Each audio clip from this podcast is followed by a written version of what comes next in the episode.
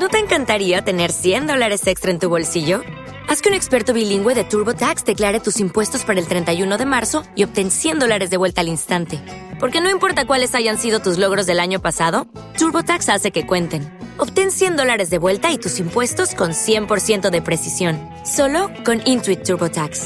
Debes declarar para el treinta y uno de marzo. Crédito solo aplicable al costo de la presentación federal con TurboTax Full Service. Oferta sujeta a cambios o cancelación en cualquier momento. It is Ryan here, and I have a question for you. What do you do when you win? Like, are you a fist pumper? A woohooer, a hand clapper, a high fiver. I kind of like the high five, but if you want to hone in on those winning moves, check out Chumba Casino. At Chumba Casino dot com, choose from hundreds of social casino style games for your chance to redeem serious cash prizes. There are new game releases weekly, plus free daily bonuses. So don't wait. Start having the most fun ever at Chumba Casino dot com. No purchase necessary. V G W. Void where prohibited by law. See terms and conditions. eighteen plus.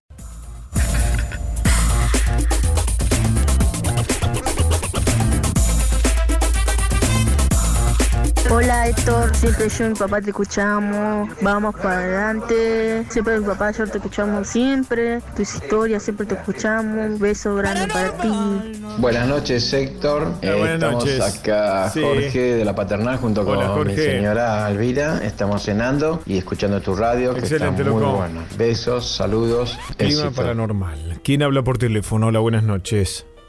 Hola, mi nombre es Javier. Javier, bienvenido, te escuchamos. Eh, mirá, yo quería contar una historia de lo que me pasó a mí. Nosotros estamos viajando ahora por Ruta seis. Sí. Eh, mirá, el, yo un día, una cosa muy rara que me pasó. Fuimos con mi sobrino, eh, íbamos en una bicicleta. Sí. Eh, fuimos a comprar unas cosas para mi sobrino. Y veníamos viajando así. Y fue algo medio loco, pero bueno, pasó... Re, mal, real, real esto. Uh-huh. Eh, se nos cruzó un perro como de dos metros, eh, qué sé yo. Te, lo, lo único que te puedo decir, eh, lo alumbró una camioneta, yo creí que lo iba a pisar, ni se mintió y caminaba en dos patas y era algo, pero zarpado, monstruoso. En mi vida vi algo así, nunca me pegué un julepe tan grande como ese día. Y... Y, y, y pam, me dijeron muchas personas, eh, gente de ahí del campo, que pasaba muy, muy a menudo esto, pero nunca en mi vida lo vi algo así. Dios mío, ¿esto cuándo pasó? Eh, esto pasó hace dos años. ¿En qué lugar me dijiste? ¿En qué ruta? Eh, no, esto no fue en la ruta. Nosotros justo estoy viajando yo. Ah, vos estás ahora. En la ruta. Eh, ah, ¿dónde, claro, repetime dónde, dónde esto pasó esto. En Garni- esto fue en Guernica. Ah. En Guernica. Fuimos con mi sobrino a, al campo a, a sí. comprar unas cosas y veníamos así en bicicleta y se nos cruzó un... El, vamos, se va a hacer la corta, el lobizón era. Y sí, por eh, como lo describís, sí, hay que creer. ¿Qué vamos a hacer? O sea, eh, o por lo menos claro, una, pero, una criatura extraña. Eh, claro, pero fue algo, pues te digo, fue muy, muy loco. Mira, mi vida, yo nunca tuve miedo... Nunca sentí miedo de nada. Ese día tuve un terror que hasta el día de hoy me acuerdo. Y justo estábamos escuchando el programa y por eso llamé para contarlo. Gracias por compartirlo, claro. Che. Te mando un abrazo. Dale, un abrazo enorme. Gracias, muy bueno el programa. Gracias. Contale a todo el mundo que de lunes a viernes de veinte a veinticuatro estamos en Pop, ¿eh? Listo, perfecto. Un abrazo. Dale, un abrazo enorme. Chau, chau.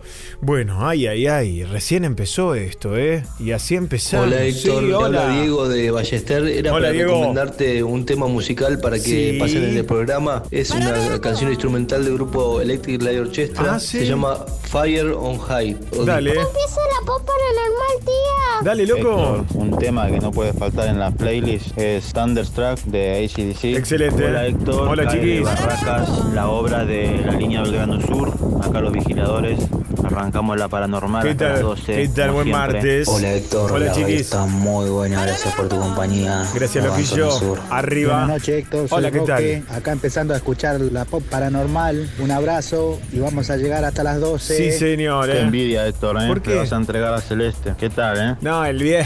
Yo no quiero que me agarre Chucky, yo quiero que me agarres vos, papacito. Bueno, bueno, bueno, Héctor, bueno. El flaco sí. ese hay que hacerle el antidoping. Está diciendo cualquiera. Bueno. Bueno. A mí no me llamaron nunca lo de Ibope. Ya te van a llamar. Si te llaman de Ibope o te mandan la encuesta por mail, ya sabés lo que tenés que contestar. Que de lunes a viernes de veinte a veinticuatro vos escuchás Pop Radio. De lunes a viernes de ocho a doce de la noche vos escuchás la Pop ciento uno punto cinco. Hola, ¿qué tal? Adelante, pasen. Sí, esta historia es real. Bueno. No, no somos pocos, pero estamos locos. Pocos. Sí, somos muchos. Somos, pero estamos locos. Hola, ¿cómo andan? Bienvenidos a la Argentina, bienvenidos al portal del veintidós del dos del veintidós. Ay, mamita querida, desde ahora y hasta las doce de la noche, la noche del martes en la Pop ciento uno punto cinco, abrimos la Noche Paranormal.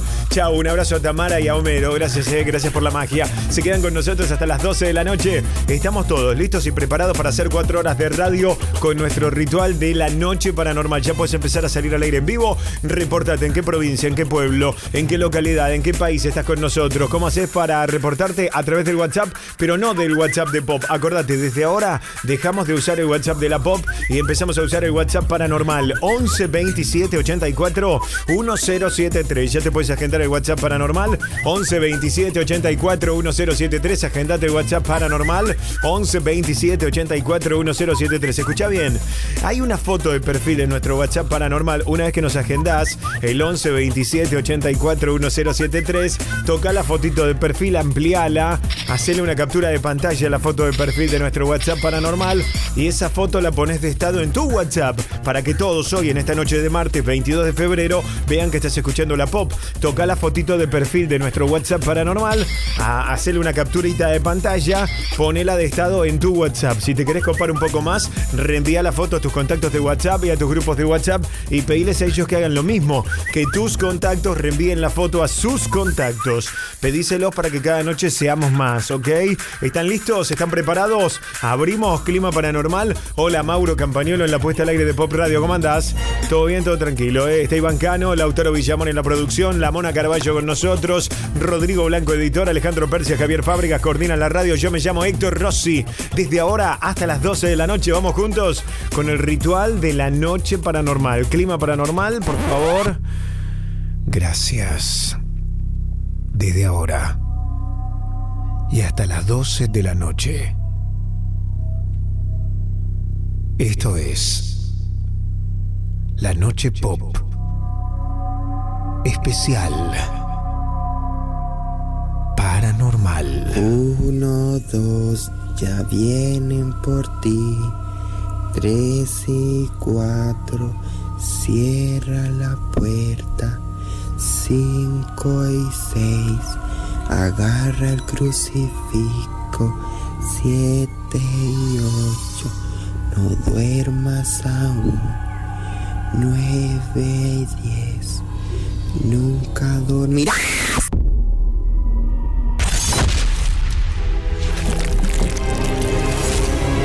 Es una época en la que escasean las ideas en televisión.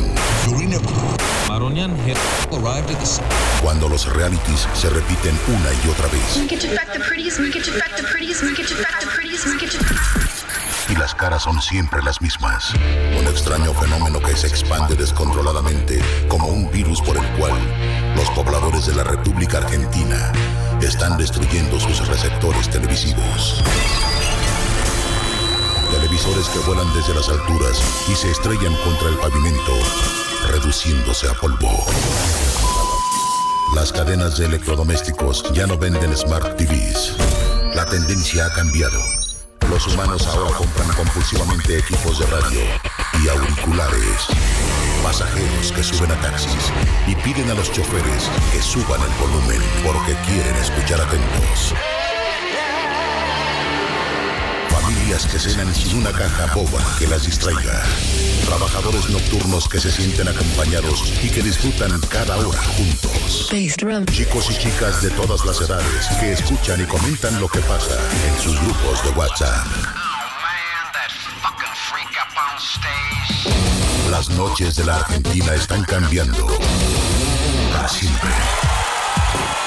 Todos unidos en un mismo programa de radio. Un lugar donde los oyentes son protagonistas. Historias de terror reales, contadas en primera persona. Bienvenidos a este viaje de ida. Esto es Noche Paranormal.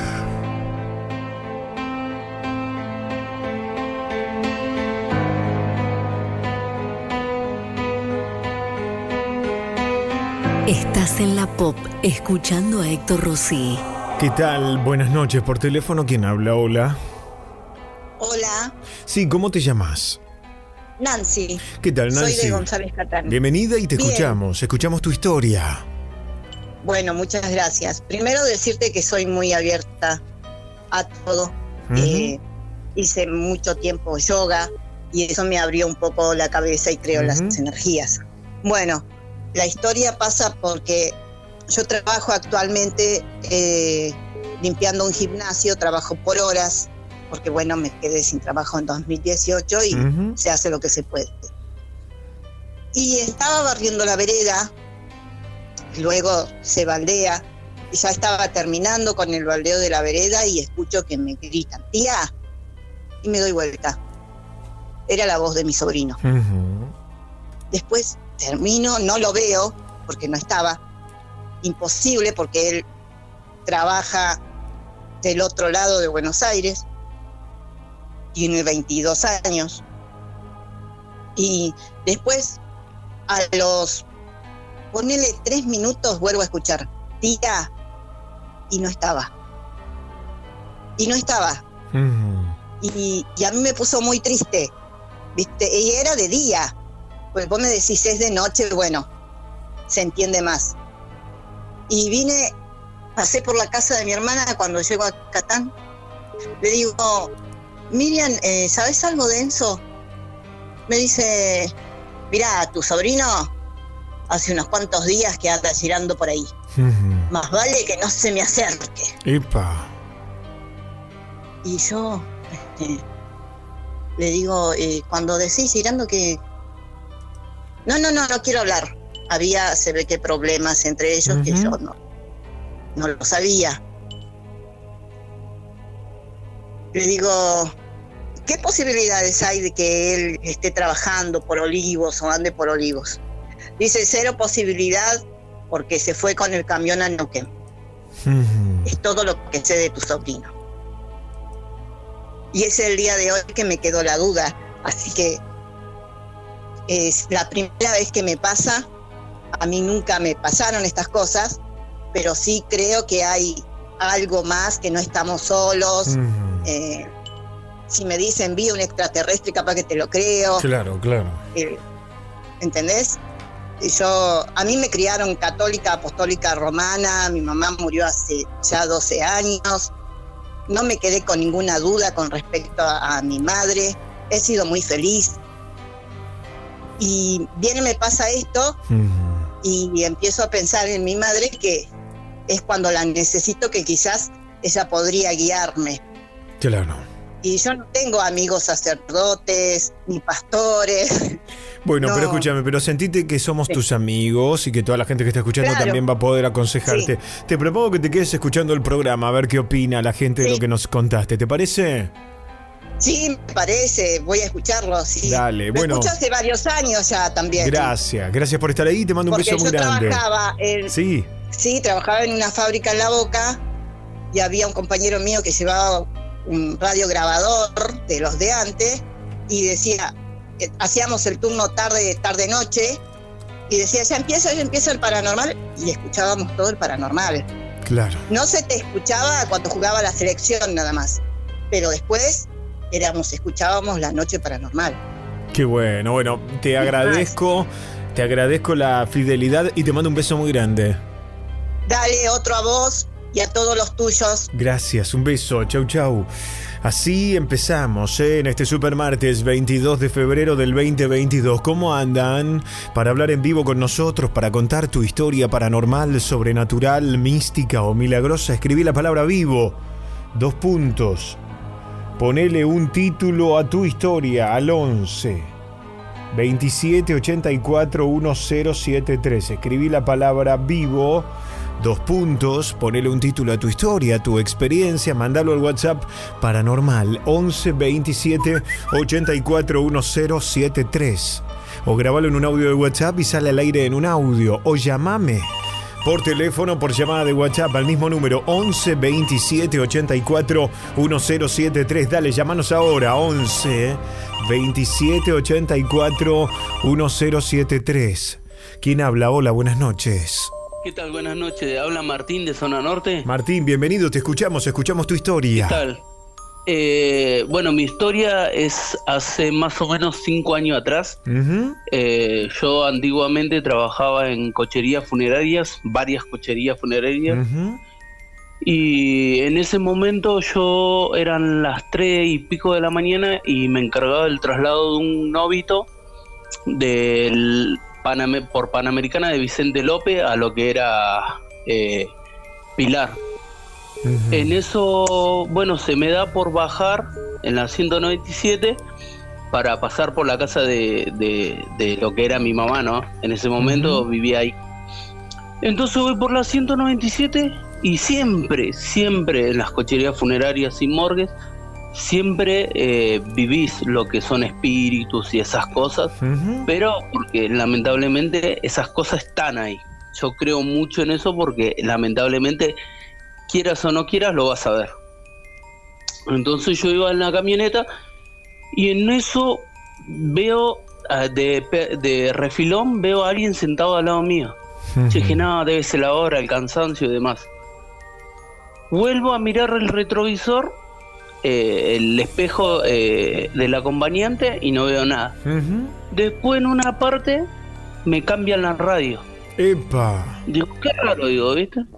Bueno, vuelvo, pongo de nuevo la radio y me apagan el, la radio. Dije, bueno, pongo de nuevo, ¿qué dijiste? Que... Ponés de nuevo la radio. Espero eh, que pongo haya... de nuevo la radio. Espero que hayas puesto puse... pop. Y olvídese, no, hace un montón de años vengo entendí, escuchando. Te pop. Entendí, pongo a Del Moro, te entendí, ¿no, querido? Poné no, la no, pop. No, no, no. Claro, por favor, sí, adelante. Y, y bueno, y entonces, eh, bueno, me pasó dos o tres veces así en el viaje. Y en una parte cuando veo, veo el refilón de una mano que como que me apagaba el, el, el, el radio y miro y era una, le juro que era una persona que estaba sentada al lado mío. Clavé el Dios. freno de la camioneta, no me importó si había alguien atrás, si venía un auto, no me importó nada. Clavé el freno y me tiré de la camioneta. Un tipo que venía del lado del frente frena y me dice, flaco, ¿qué te pasa? Me dice, le juro que hay alguien sentado al lado mío. Me dice, pibe, ¿qué te pasó? Y digo, hay alguien sentado al lado mío. Y mira así para dentro de la camioneta y me dice, pibe, no hay nadie. Te juro que no hay nadie. Y le digo, le digo, miro así, no había nadie. No, te juro, le digo, hay alguien adentro de mi camioneta. ¿Qué va? Pibe, me dice, ¿estás bien de la cabeza? Me dice, le digo, por favor, eh, ¿me podés sacar la llave de la camioneta? Sí, me la apagó, le digo. Dejala ahí, le digo.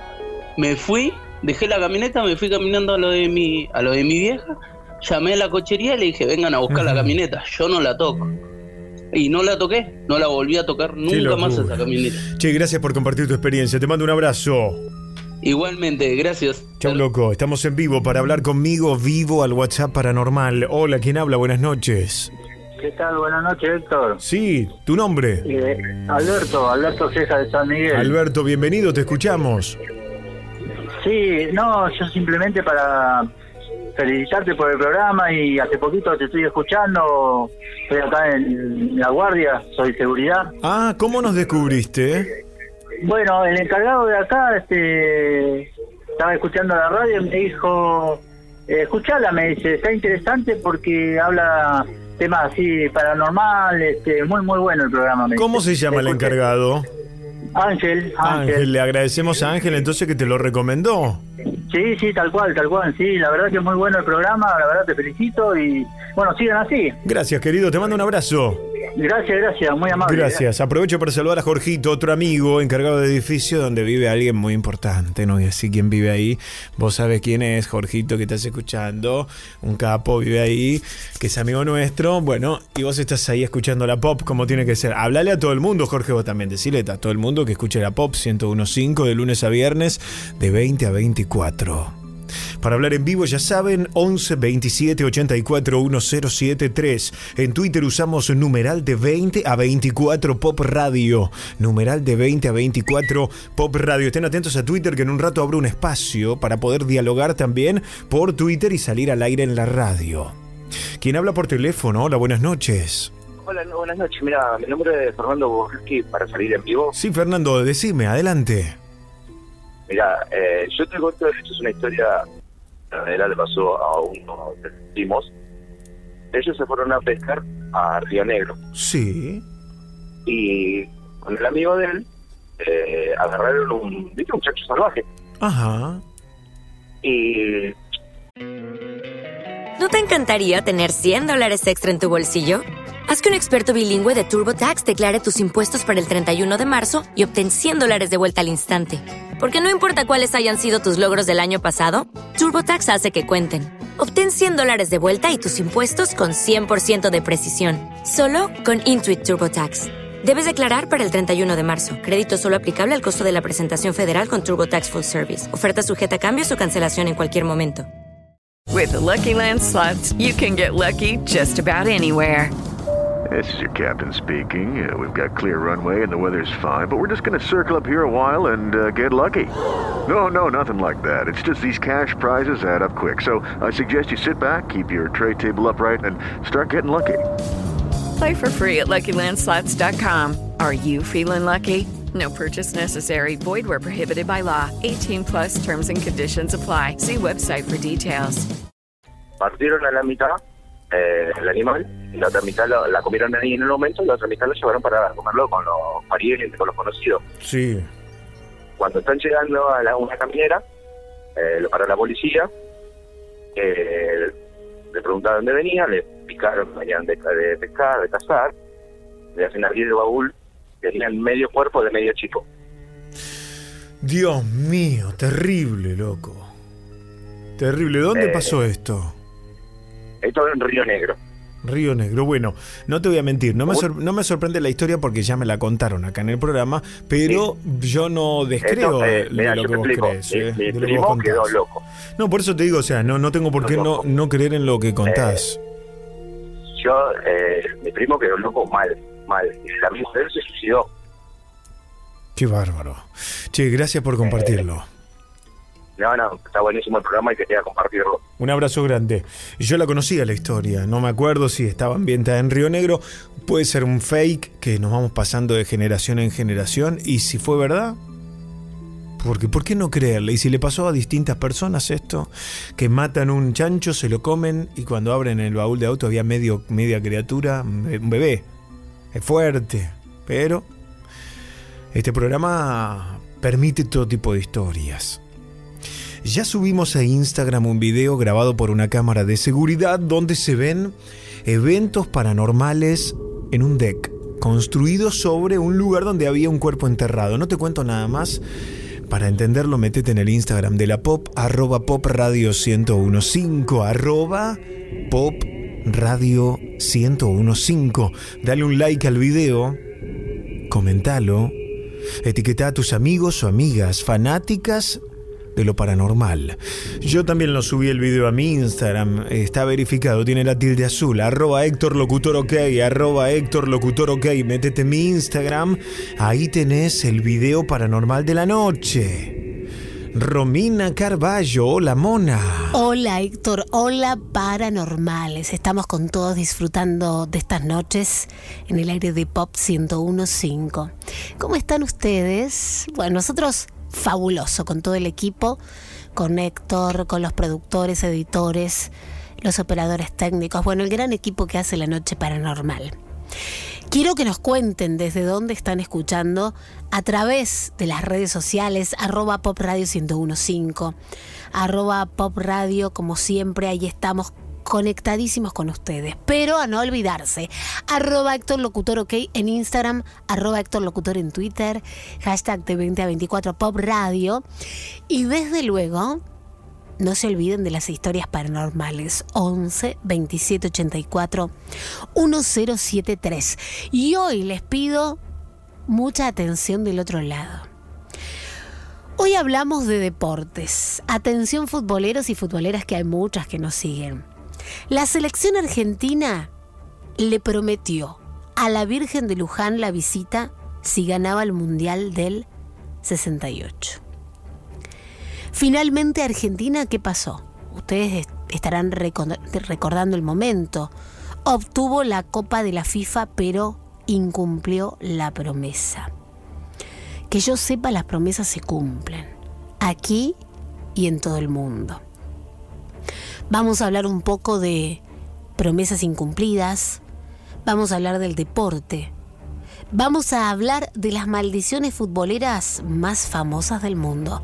Quédate que tenemos un programa espectacular. WhatsApp once veintisiete ochenta y cuatro diez setenta y tres. Creo que hubo un, un déjà vu, algo raro, ¿eh? Con la mona. Me parece que hablabas del ochenta y seis, dijiste sesenta y ocho, le diste vuelta. Pero bueno, fue la, el fútbol, el Mundial de México ochenta y seis, que lo ganó Argentina. Y no se cumplió, como vos bien decías, la promesa de la Virgen de Tilcara. ¿Quién habla por teléfono? Hola, buenas noches. Hola, buenas noches, Héctor. Sí, ¿quién habla? Habla Kevin, ¿cómo estás? ¿Qué tal, Kevin? Bienvenido, te escuchamos. Uy, gracias, súper fan, acá todos en casa. Vamos, Héctor, loco. Te quiero contar... Uy, no, no te escuché. Sí, adelante. Eh, gracias. Mirá, eh, te quiero contar una historia de ovnis que pasó hace un par de años acá en la estación de Zamudio. Hay una rotonda. Uh-huh. Es ahí que lleva a Luján y a, creo que Chivilcoy. No, a Cañuelas. La cuestión es que veníamos de... De, por, de Quilmes con mi hermano y mi hermana, y lo que pasó fue lo siguiente: vemos en el cielo una nube y la nube empieza a salir como un como un cigarrillo, como un uh-huh, palito, ¿viste? Sí. Y después de eso se empieza a correr la nube y vemos un triángulo plateado en el cielo. Quisimos sacarle fotos, qué sé yo, justo nos quedamos todos sin batería en los celulares. Y, y nos quedamos ahí, paramos el auto y era como una chapa media, media gastada, ¿viste? Y de repente se empieza a desvanecer, como si fuera, no sé, como algo, como de a poco se empieza a desvanecer y queda celeste el cielo. Eh, no sé si a alguien más le habrá pasado algo ahí. Pará, bueno, dame de nuevo data, ¿dónde y cuándo fue esto? Fue hace como siete años más o menos, sí. Ahí en la rotonda que hay eh, por Zamudio, como yendo de Las Heras a Marcos Paz. Que sería la entrada de Marcos Paz, ahí. Eh, y bueno, eso pasó. Como no, no sé si esto será como del gobierno o qué, pero, pero bueno, había un triángulo plateado de metal que parecía bastante grande ahí en el cielo. Eh, así que bueno, esa era mi historia. Gracias, loco. Un abrazo, Kevin. Abrazo. Chau, chau. Chau, chau. Eh, qué fuerte, loco. Habla como del moro. ¿Qué tal? ¿Cómo te va? Bueno, estamos en vivo. Hoy hay Historia Central Retro. Suban el volumen. Esta es la historia real de Secretos de Familia. Soy de un barrio de Capital, bastante alejado del centro. La General Paz estaba ahí nomás de casa. Por cuestiones económicas, mis viejos vivían en la casa de mi abuela, que había quedado viuda cuando yo nací. Así que no pude conocer a mi abuelo. Y mi casa era su casa. Todo muy raro, porque mis viejos trabajaban todo el día. Así que mi infancia completa la pasé con mi abuela. Mi abuela era rara. Siempre lo supe. Siempre intuí que había algo extraño que no me contaban. Mis padres hablaban poco y, como les relato, trabajaban todo el día. Solo compartíamos la cena todos juntos. Pero no recuerdo mucho diálogo. De hecho, recuerdo conflicto y peleas y que ninguno de los dos me miraba. Solo mi abuela, que desde la cabecera de la mesa no me quitaba los ojos de encima, como si me vigilara. La casa estaba llena de fotos, fotografías antiguas en blanco y negro de formato ovalado, colgando en todas las paredes, al costado de la escalera de madera y hasta en mi habitación. Era lúgubre, tétrico. En mi habitación había una puerta que tenía un pasador y un candado. Para mí era toda una aventura que me llenaba de curiosidad, pero mi abuela y mis padres me decían que esa puerta estaba trabada, porque del otro lado vivía otra gente. Algo que no era muy extraño para la época, porque efectivamente la casa era tan grande que supuestamente le alquilaban un par de habitaciones a unos sobrinos de mi abuela que habían venido desde el interior. Todo era muy inquietante porque nunca los veía salir. Y la casa no tenía otra puerta. Sin embargo, Cada noche al irme a acostar, escuchaba voces, golpes y ruidos que venían del otro lado de la puerta. Quiero confesarles que me daba mucho miedo. Incluso, había noches donde podía ver una luz encendida en el cuarto de al lado y la sombra de los pies de alguien que estaba parado del otro lado de la puerta, observándome por la cerradura. Las peores pesadillas las tuve en esa casa. Una noche desperté en medio de la madrugada y estaba paralizado con los ojos cerrados. Hacía fuerza por abrirlos. Solo un adelanto, pará un cachito, pará, pará, pará, pará, pará, pará, pará, pará, pará, pará. Dale, Héctor, pará, me la dejaste pará, picando. Pará, pará, pará que recién empezamos y tenemos que hacer cuatro horas, querida. Hasta las doce de la noche vamos con vos, quédense con nosotros. Saludos a todos en Twitter, numeral de veinte a veinticuatro, Pop Radio Beverly de las Tinieblas. Hola Andrea, querida, en Twitter. Javier Corigliano, numeral de veinte a veinticuatro, Pop Radio. Eliana la Brujita. Se suman en vivo en Twitter. Daniela dice: hola Héctor, soy Daniela de Salta. Mis hijos te escuchan todos los días. Suben al auto, lo primero que hacen es sintonizar la Pop. Son Julieta, Bautijero, Jere y Bruno. Saludos para ellos. Numeral de veinte a veinticuatro Pop Radio. Hola Juli, buenas noches Héctor. Estamos, estábamos acostadas con mi hermana viendo una película. De repente veo una nena, vuelvo a mirar y ya no estaba. De repente caí algo en el baño, no había nadie. Dice Juli, los Mellis. Dice: soy Lautaro, soy pastor adventista. Me gustaría comentarte algo de este tema. ¿Cómo no? Estamos en vivo, Paul. Paulita Bazán, numeral de veinte a veinticuatro Pop Radio. Se suman también conectados por ahí en Twitter, numeral de veinte a veinticuatro Pop Radio. Lorena, Lorita, Lorelei, Héctor también, Miriam Arcerito. Se suman en vivo en Twitter, Paula, An La Pietra, numeral de veinte a veinticuatro Pop Radio. A ver si hay diseñadores que quieran hacernos unos nuevos flyers, ahí modificando nuestras caritas con la mona, con alguna ficha de película de terror. Nos mandan los flyers paranormales, por favor, con el hashtag numeral de veinte a veinticuatro Pop Radio, o me lo mandás al WhatsApp Paranormal once veintisiete ochenta y cuatro diez setenta y tres. Dale, once veintisiete ochenta y cuatro diez setenta y tres. Estamos todos. Descomprimimos con una canción y seguimos en vivo, no se vayan. Esta noche escuchás voces. Aunque estés solo, estás en la noche paranormal. Hasta la medianoche. Héctor Rossi, en la Pop ciento uno punto cinco.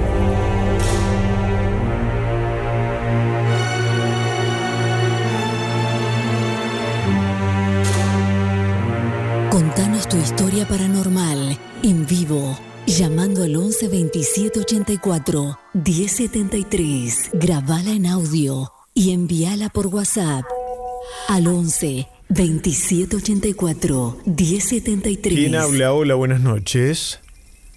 Hola Héctor, buenas noches. ¿Cómo te va? ¿Todo bien? Bien, che, ¿cómo te llamas? Bien, Ariel. Ariel, bienvenido, te escuchamos. Bueno, eh, la historia es la siguiente, Héctor. Uh-huh. Eh, yo tengo unos primos que practican el umbandismo. Uh-huh. Y estaban en la esquina de casa. Y resulta que, bueno, yo como soy eh, ateo, ¿no? No creo mucho en esas cosas. A mí me molestaban que hagan música y que hagan ruido y ese tipo de cosas. Y yo como como que no creo en las religiones. Uh-huh. Y no, no, no me gustan. Eh, me paro en, en la esquina de la canchita y empiezo a tirarles piedras mientras ellos practicaban la, eh, la religión. Uh-huh. Esa, ¿no? Y bueno, ellos estaban incorporados, bailaban con sombreros de paja y yo les empiezo a tirar piedras. Me escondo entre los pastos ahí de, de, de una canchita que estaba ahí en la esquina. Y bueno, salen y yo me, me, me escondo, digamos, y después me vuelvo para mi casa. Después me pongo a leer un, un libro que era amarillo y eso de las tres de la mañana. Eh, siento como que me ve, como que me ven dos ojos. Uh-huh. Al lado del ropero. Yo digo, no, seguramente es la vista. Miro así y los ojos están parpadeándome. Después digo, no, seguramente que sí, es, es la vista o es algo. Cuando dejo el libro, lo tiro al piso, miro de vuelta, siento como que do- los dos ojos me vuelven a, a parpadear y como que se me acercan. Sentí un cagazo tremendo, uh-huh. tremendo. Y, y desde ese día es que no, no jodo más con ninguna religión. Dios, gracias por compartirlo, che, te mando un abrazo. Bueno. Gracias, Héctor, muy buen programa. Gracias, loco, gracias. Para salir al aire, la palabra vivo, dos puntos, el título de tu historia, el WhatsApp Paranormal once veintisiete ochenta y cuatro diez setenta y tres. La palabra vivo, dos puntos, ponele un título a tu historia y envíala al WhatsApp Paranormal once veintisiete ochenta y cuatro diez setenta y tres. ¿Qué dicen? Hola chicos, mi nombre es Fabián. Mientras escucho las Noches Paranormal, eh, quería contar mi historia. Mi historia empieza cuando yo tenía ocho años. Eh, era rebelde, era muy caprichoso. Tenía mi, dos hermanos menores, yo soy el mayor. Uno que me llevaba un año menos y el otro me llevaba tres. Eh, resulta que, bueno, mi papá es de Santiago y mi mamá es de acá de Buenos Aires, pero mi papá siempre nos, nos decía, nos juegan de noche, que, que, hace, que es malo, que, que llaman espíritu y todo eso. Para ahora lo escuchamos, ahora lo escuchamos. ¿Quién habla por teléfono? Hola. ¿Cómo andás, Héctor? Te habla José. ¿Qué tal, José? Mar- Bienvenido. De Villa Mercedes, San Luis. Bienvenido, gracias, te Héctor. Escuchamos. Héctor, yo soy de Villa Mercedes, San Luis, soy camionero. Te habían mandado un mensajito. Eh, bueno, ahora estoy acá en Monte Grande, en Buenos uh-huh. Aires. Y bueno, te quería contar algunas de las vivencias que me han pasado arriba del camión de, en estos años, ¿no? Sí, adelante. Bueno, eh, una noche salgo tarde de mi casa, eh, con destino a Córdoba, y era la madrugada. Entonces, antes de llegar a un peaje, que hay, hay un pueblito antes de llegar a Córdoba, venía estirando la mano para... Venía apretado con el cinturón de seguridad, uh-huh. bueno, estiraba la mano para sacar la plata del cenicero para pagar el peaje y no, no llegaba porque estaba apretado con el cinturón. Uh-huh. Entonces no llegaba, no llegaba y en eso me agarran el brazo, me agarran el brazo y me pega la mano en el tablero.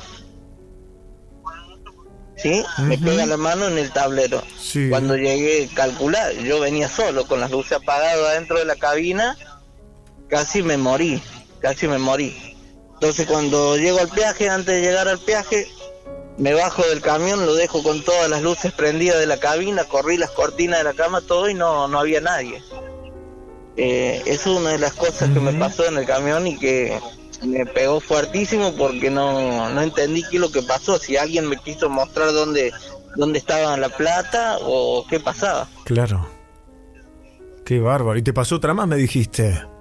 Y después me pasó algo también muy muy complicado. Venía también viajando desde Chivilcoy a Chacabuco, también a la madrugada. Venía hablando con un compañero, eran como las tres de la mañana, venía por el medio del, de la ruta, en el, o sea, campo, no había pueblo, no había casas, nada. Y venía hablando con el compañero mío, charlando, y en eso que vengo vengo manejando y charlando, se me aparece en el medio de la ruta una persona toda de negro. Toda vestida de negro oscuro. Así que se me cae el teléfono, le pego el grito al compañero, se me cae el teléfono, le pego el volantazo al camión para no agarrarlo y me freno y me bajo con la linterna. No, no había nadie, ahí nomás me subió el camión y seguí. Dios. Es, es, eso es una de las tantas. Después muchas veces me ha pasado que me, bueno, que me enteré, me quedé a dormir también en Córdoba, en un pueblo de Córdoba. Y lo que me acuesto a dormir, que pongo las cortinas, todo, al ratito me golpean la puerta. Corro las cortinas para mirar, ¿viste? No había nadie. Me vuelvo a acostar. Como a los diez minutos de vuelta, pero me golpean la puerta fuertísimo. Prendo las luces del camión, no había nadie. Así que ahí nomás me levanté como estaba, en ropa interior, y me fui. Y bueno, ahí después me comentaba una persona, un camionero también, que desde ese pueblo, que un camionero ahí eh, se había quitado la vida y que no por eso no paraba a dormir nadie ahí. Yo en ese momento no sabía, yo me sí. paré a dormir ahí y bueno, hasta el día de hoy no paré más, ¿viste? Claro. Qué bárbaro, che, gracias por ser parte del programa, te mando un abrazo. Héctor, te escucho siempre y bueno, gracias eh, bueno, a vos por hacerme compañía todas las noches y bueno, mis compañeros le he pegado la onda a todo, así que venimos charlando por teléfono y vení escuchando la pop, vení escuchando, sí, sí, sí. Qué buena onda, te mando sí, un abrazo. Genial. Un abrazo, hermano, gracias. Gracias, loco, gracias. Eso a la que va, eh. Cuéntenle a todo el mundo que de lunes a viernes de ocho a doce de la noche se escucha la pop ciento uno punto cinco. Si te llaman de Ibope o te mandan la encuesta por mail, tenés que responder que sí, que escuchás radio de noche, que de lunes a viernes de ocho a doce de la noche estás acá en Pop ciento uno punto cinco. ¿Qué decía el mensaje? Yo no, no, no prestaba atención a eso y un día vamos a la casa de una tía. Ahora, ponelo de nuevo, ponelo de nuevo. Eh. ¿No te encantaría tener cien dólares extra en tu bolsillo? Haz que un experto bilingüe de TurboTax declare tus impuestos para el treinta y uno de marzo y obtén cien dólares de vuelta al instante. Porque no importa cuáles hayan sido tus logros del año pasado, TurboTax hace que cuenten. Obtén cien dólares de vuelta y tus impuestos con cien por ciento de precisión. Solo con Intuit TurboTax. Debes declarar para el treinta y uno de marzo. Crédito solo aplicable al costo de la presentación federal con TurboTax Full Service. Oferta sujeta a cambios o cancelación en cualquier momento. Step into the world of power, loyalty, and luck. I'm gonna make him an offer he can't refuse. With family, cannolis, and spins mean everything. Now, you wanna get mixed up in the family business. Introducing The Godfather at Chumba Casino dot com. Test your luck in the shadowy world of The Godfather slot. Someday, I will call upon you to do a service for me. Play The Godfather, now at Chumba Casino dot com. Welcome to the family. V G W Group, no purchase necessary. Void where prohibited by law. See terms and conditions, eighteen plus. Eh, hola chicos, mi nombre es Fabián. Mientras escucho Tras Noche Paranormal, eh, quería contar mi historia. Mi historia empieza cuando yo tenía ocho años. Eh, era rebelde. Era muy caprichoso, tenía mi, dos hermanos menores, yo soy el mayor, uno que me llevaba un año menos y el otro me llevaba tres. Eh, resulta que, bueno, mi papá es de Santiago y mi mamá es de acá de Buenos Aires, pero mi papá siempre nos, nos decía, nos juegan de noche, que, que, que es malo, que, que llaman espíritu y todo eso. Bueno, yo... No, no, no prestaba atención a eso y un día vamos a la casa de una tía y esa tía me regaló un montón de juguetes. Eh, y después vamos ese día tipo doce a mi casa. Nos deja, teníamos dos piezas y un comedor. En la pieza donde yo dormía con mi hermano teníamos una cucheta que arriba dormía yo y abajo mi hermano. Y mi otro hermanito era bebé y dormía con mis viejos. Eh, entonces yo me quedé jugando. Viene mi papá con mi vieja y me dicen, che, no, no juegues de noche que, que es malo. Y yo no presté atención y ah, me decía, vos porque me querés mentir y vos porque... Tipo dos de la mañana, y te lo juro, y se lo juro a todos, eh, sentí como escalofrío. Y me bajé abajo. O sea, de mi cucheta yo dormí arriba y me acuesto con mi hermano, o sea, del lado de adelante. Cuando me acuesto yo me tapaba la cabeza siempre, me tapo la cabeza con la luz prendida, todo. Eh, siento que algo sale abajo de la cama y, y me quedé helado, quieto, no podía hacer nada y me transpiraba mucho el cuerpo, mucho.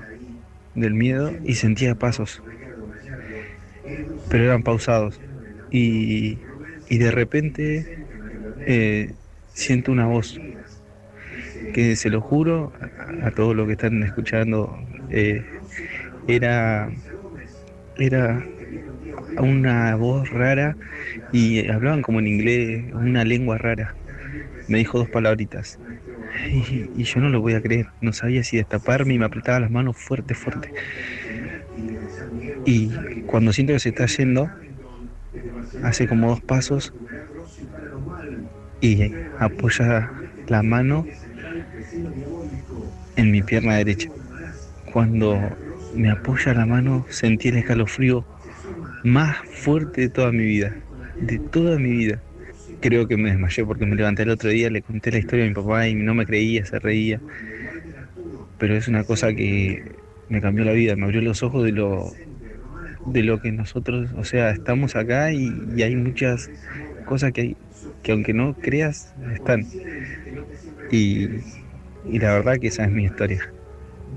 Es lo que me pasó y me cambió la vida. Y desde de siempre que duermo, eh, es como que estoy atento a todos los sonidos, a cualquier cosa. Eh, esa es mi historia, chicos. La quería compartir. Gracias.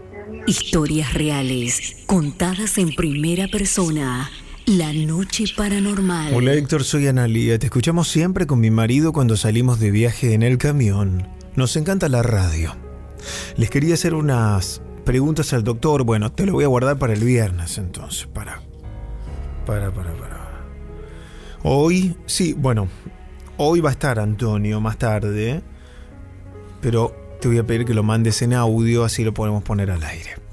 Héctor, buenas noches, mi nombre es María, soy correntina. Yo me vine a los quince años de Corrientes. Mi abuela era una mujer muy protectora conmigo y ella era curandera. Yo veía todas sus cosas, cómo hacía rituales. Ella me dijo siempre, te voy a proteger de todas las personas que te hagan mal. Y es hasta ahora que cuando alguien me hace algo, días o semanas después, le pasa algo. Persona que se mete conmigo, yo me callo, porque ella se encarga de todo. El miércoles fue mi cumple número cuarenta y seis. Pasadas las doce me acuesto a dormir, sueño que mi abuela me viene a saludar y cuando se va me da un abrazo. Yo estaba acostada y ella al abrazarme se me queda agarrada a un botón prendedor del vestido y me dice, no importa, mañana cuando te levantás lo buscás y me lo guardás. Cuando me levanto al otro día el botón no lo tenía y estaba en el piso. Crean o no. Che, voy a dar un curso de locución, ¿saben, no? Online, por Zoom. Arrancamos el domingo seis de marzo. Los invito a todos los que se quieran sumar. Domingo seis de marzo. Si querés sumarte al curso de locución. Para los que quieran armar un podcast, les gustaría aprender a leer en voz alta, interpretar. Este es el WhatsApp al que tenés que escribir. Ojo, solo por el curso de locución, ¿eh? once, siete, ocho, nueve, siete, noventa y seis, once. once, siete, ocho, nueve, siete, noventa y seis, once. Mandame un mensaje, Héctor. Te escribo por el curso de locución. Más cinco cuatro nueve, once, siete ocho nueve siete, noventa y seis once. Desde cualquier lugar de la Argentina o del mundo, porque es online. once, siete, ocho, nueve, siete, noventa y seis, once. ¿Quién habla? Hola, buenas noches. Bueno, adelante.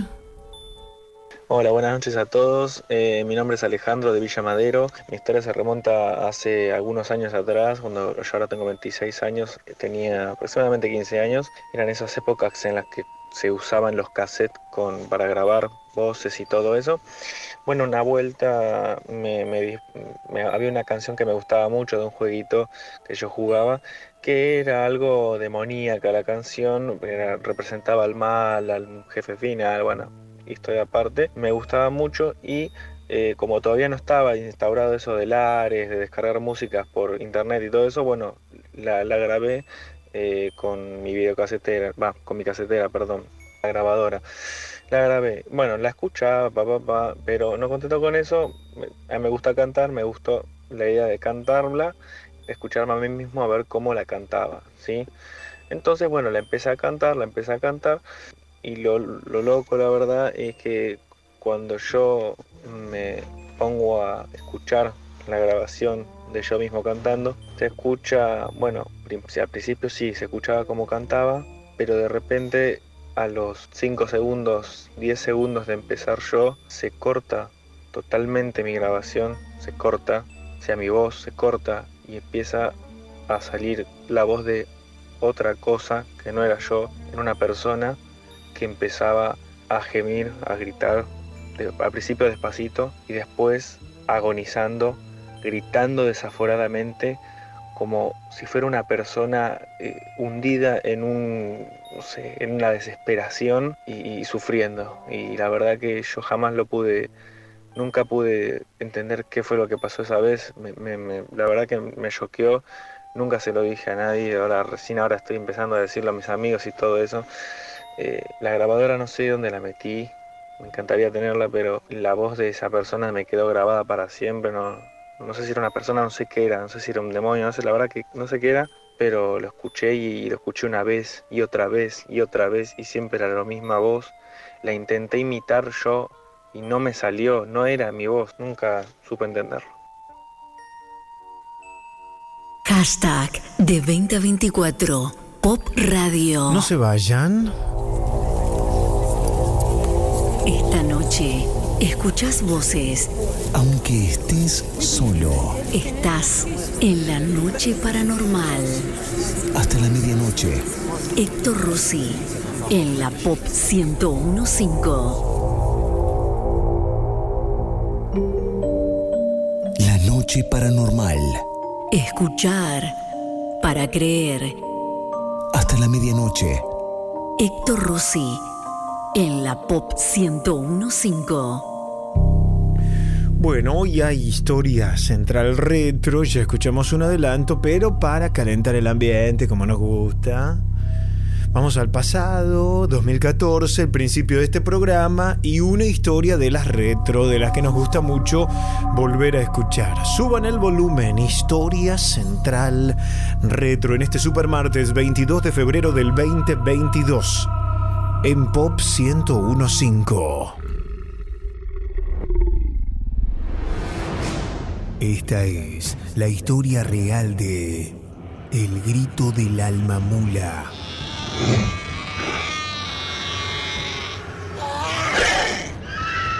Desde tiempos remotos, los viejos habitantes de Santiago del Estero cuentan que por las noches los campos tenían un visitante con una extraña forma.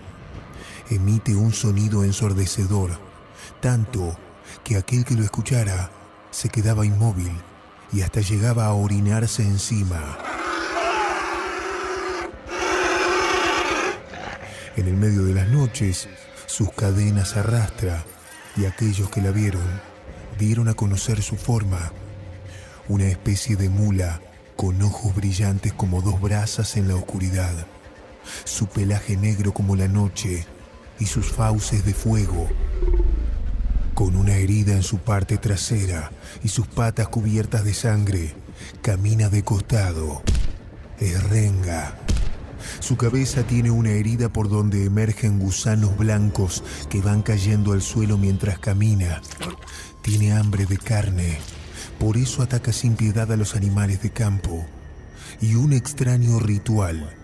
Se come los corazones vivos, se los arranca a los animales y ellos mismos pueden ver cómo se devoran su corazón antes de morir.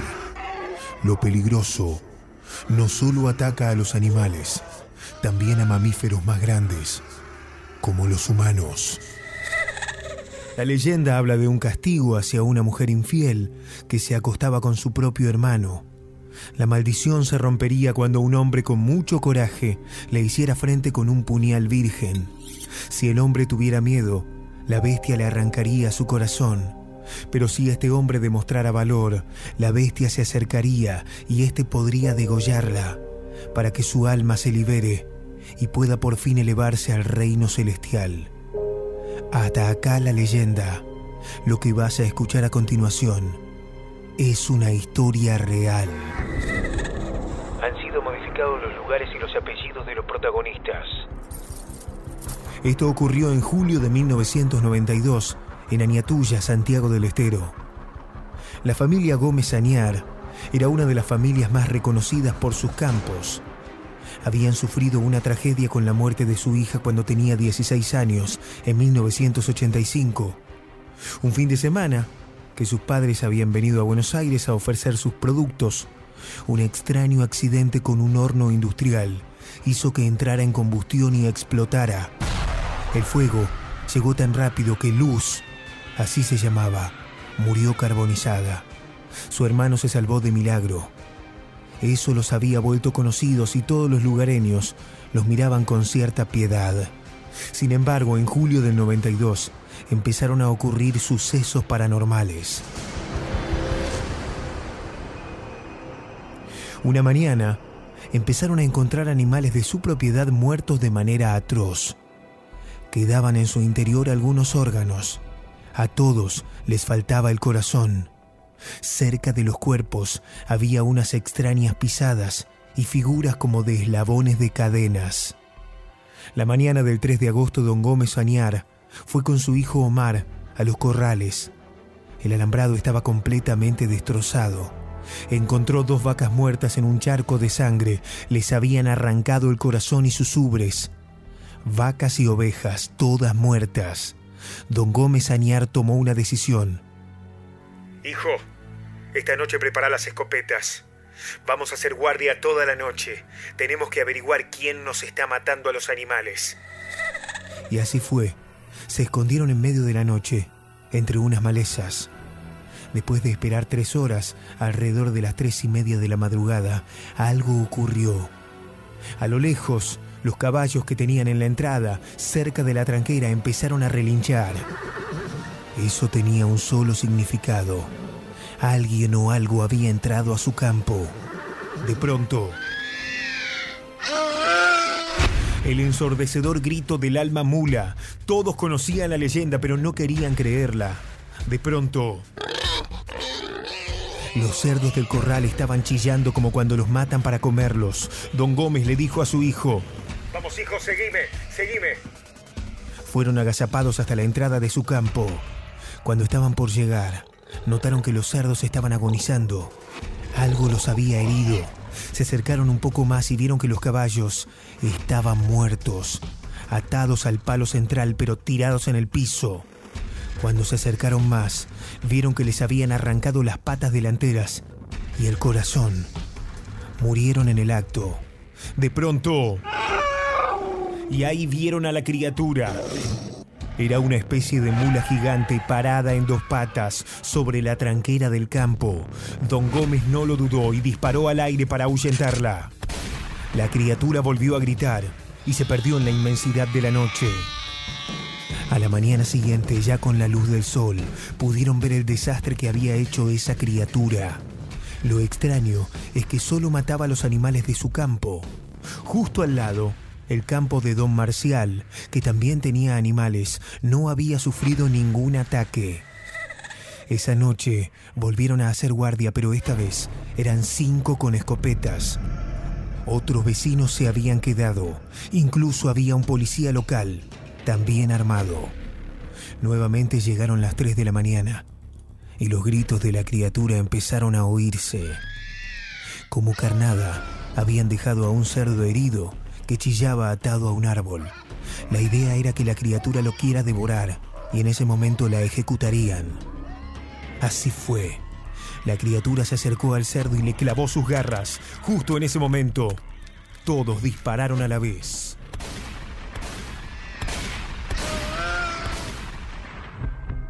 Lo lograron. La habían matado.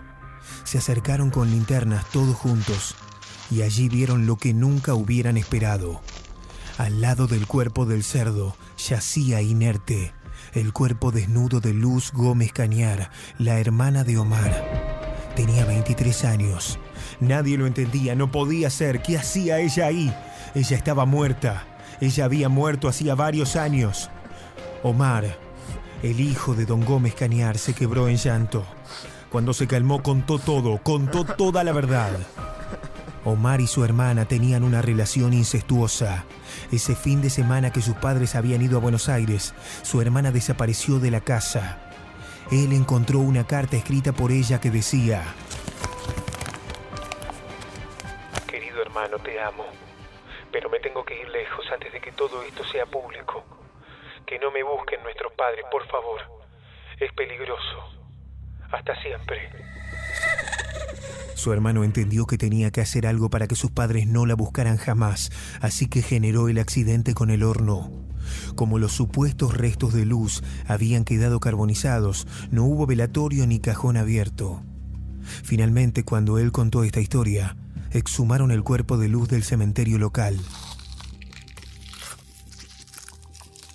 Adentro del féretro había huesos y piel de varios cerdos, con pedazos de ropa de Luz. Por primera vez, se pudo confirmar que la maldición del alma mula no es leyenda y que no hay una sola. Incestuosas criaturas en búsqueda de sangre y de corazones puros. Los corazones que arrancan en su camino.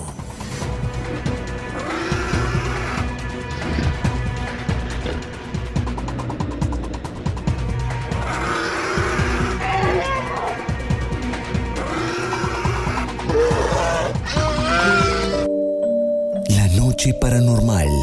Escuchar para creer. Hasta la medianoche.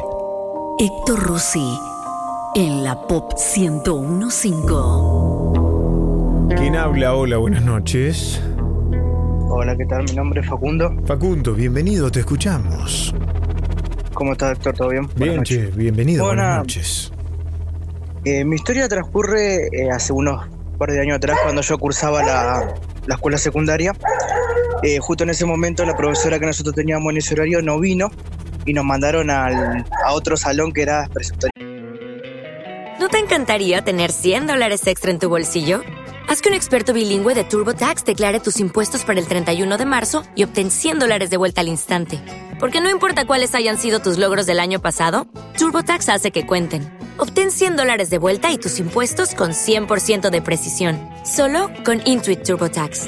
Debes declarar para el treinta y uno de marzo. Crédito solo aplicable al costo de la presentación federal con TurboTax Full Service. Oferta sujeta a cambios o cancelación en cualquier momento. Okay, round two. Name something that's not boring. A laundry? Ooh, a book club. Computer solitaire, huh? Ah, oh, sorry, we were looking for Chumba Casino.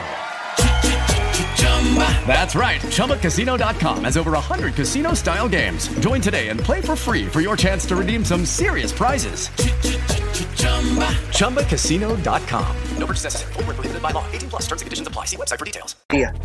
Y como no había sillas, yo dije, bueno, voy a buscar la silla del salón donde nosotros estábamos. Total, ¿qué va a pasar? diez de la mañana no pasaba nada. Y entonces fui, el salón estaba apagado, estaba todo oscuro, uh-huh. todo cerrado. Entonces yo voy y agarro la primera silla que encontré, porque tampoco era tanta ciencia. Ajá. En ese momento siento un escalofrío que me golpea el cuerpo y eso. Yo dije, bueno, un poquito de frío, no pasa nada. Uh-huh. Fui, volví al salón y siento como un algo caliente en mi mano, del lado derecho, y me dice el preceptor, Facu, ¿qué te pasó en la mano? Y me miro la mano y tenía un rayón en, di- eh, dia- en diagonal así, como Epa. que si me hubiesen rajuñado. Como la marca La Trinidad, sí. tres rayas así. Y entonces digo, no, pero yo no me raspé con ninguna mesa, nada, aparte si me hubiese raspado con... Entonces le buscamos la lógica y yo. Viene un compañero y me dice, yo no te quiero asustar, pero en ese salón es donde murió de un infarto un chico hace unos años atrás. Bueno, ah, es el yeah. fantasma que, que azota el, el salón ese. Y después hubo una vuelta que estábamos también en el salón y una compañera se puso pálida y cuando señaló el... el rincón donde ella se había quedado, no sé si de manera así pálida, uh-huh. estaba un cuaderno de comunicaciones eh, levitando, flotando. Ah, bueno, pasó de todo entonces. Sí, ese, ese colegio está, mira, si te digo que eh, no tan solo una muerte de un alumno, hubo, uh-huh. hubo cuatro en total, y en ese mismo salón, o sea, no es que puede variar en otro salón, claro, claro. es eh, justo en ese mismo salón. Che, gracias por compartirlo, te mando un gran abrazo. Gracias, Héctor. Gracias. Si quieren salir al aire en vivo, escribí la palabra vivo, dos puntos, ponele un título a tu historia y envíala al WhatsApp Paranormal once veintisiete ochenta y cuatro diez setenta y tres. O la grabás en un audio y la mandás, o me llamás directamente por llamada telefónica o llamada de WhatsApp al mismo número, once veintisiete ochenta y cuatro diez setenta y tres. Héctor, cuando yo era un poco más chica, diez años. Mis papás salieron a buscar a mis tíos que llevaban de viaje. Eran las doce de la noche y yo, como les tenía que abrir la puerta, me tenía que quedar despierta. En unas horas escucho que tocan la puerta. Yo pensé que eran mis papás y tíos, porque sí escuché que me habían dicho, sí, somos nosotros. Entonces les abrí la puerta, me quedé helada al ver que no había nadie. En eso escucho cómo mis perros empiezan a ladrar fuertemente. Cierro la puerta bajo llave, me escondo en la habitación con la luz encendida. Yo no salí de mi pieza hasta que mis padres me llamaron por celular y me dijeron que, le, me dijeron que les abra. Le conté todo lo que pasó entre lágrimas temblando. Nunca más voy a olvidar esta experiencia. fue real. Hola Héctor, ¿cómo te va? Soy Leo de Moreno. La historia que te iba a contar me pasó una vez a mí cuando fui a Entre Ríos, a la casa de mis tíos, y bueno, mi tío tiene como un campo, ¿viste? Y me mandó a buscar unas herramientas que se había olvidado justo en, en la granja, y las herramientas esas estaban arriba del molino. Bueno, yo voy, me tomó como quince minutos llegar ahí, voy, cuando llego al molino, voy subiendo las escaleras. Mientras iba subiendo, eh, más o menos de altura tendrá veinte, veinticinco metros el molino. Miro para abajo y sentí como que cuando yo iba subiendo, alguien iba subiendo por atrás mío, como que iban pisando los escalones de la, de la escalera. Bueno, a todo eso no le di bola. Sigo caminando, sigo subiendo la escalera, perdón. Vuelvo a sentir unos mismos pasos que van subiendo arriba de la escalera, miro para atrás y vi unos ojos, ¿cómo te puedo explicar? Como dos ojos, como llenos de fuego, la mirada. Y veo que se me va, se va subiendo rápidamente y se va acercando. En eso me asusto, llego a la punta del molino, le tiro con una herramienta que tenía, no sé si era una pinza, no sé qué era. Se la revoleé y se mentí, se me abalanza encima eso. Casi me caigo y me pude sostener de ahí de la escalera. Cuando me sostengo, ahí había como un campo, se esparta así como un fuego, como una luz, y en, en la mitad del campo se va haciendo como una chispita, como una estrellita de fuego, y va saltando de un lado a otro y, y desapareció, hasta que lo perdí de vista y no lo vi más. Bueno, esa era la historia y que me pasó a mí. La radio está buenísima y sigan por este camino. Saludos. Estás en La Pop, escuchando a Héctor Rossi. Gracias, loco, por tu mensaje. Soy Miguel de Tigre. Vivo en una casa antigua de más de cien años, de una planta con sótano. Sé que vivieron varias familias en esta casa. Muchas veces, tomando mate en el comedor, veo una sombra de alguien en la puerta del baño que camina. En una habitación en particular donde dormíamos con mi señora. Teníamos pesadillas todas las noches, calambres, dolores musculares, hasta que cambiamos de habitación y pudimos dormir bien. Y otra cosa que nos sucedió. En esa casa, un día de dos mil dieciséis, saliendo de casa, tengo que bajar una escalera caracol, coloco la llave en un árbol que está a medio metro de la escalera, bajo la escalera, salgo de la casa y escucho caer la llave en la escalera de hierro, algo que era imposible por la distancia en la que estaba el árbol. Cuando escuché el ruido volví a subir la escalera y quedé choqueado. Se me puso la piel de gallina, me asusté, siempre me acuerdo. Es como que eso pasó para retrasar el viaje en auto que estaba por hacer, previniendo algún accidente que pude haber tenido. Esa es mi historia. El programa me encanta. Gracias, Héctor. Hola, Héctor. Buenas noches. Mi nombre es Víctor.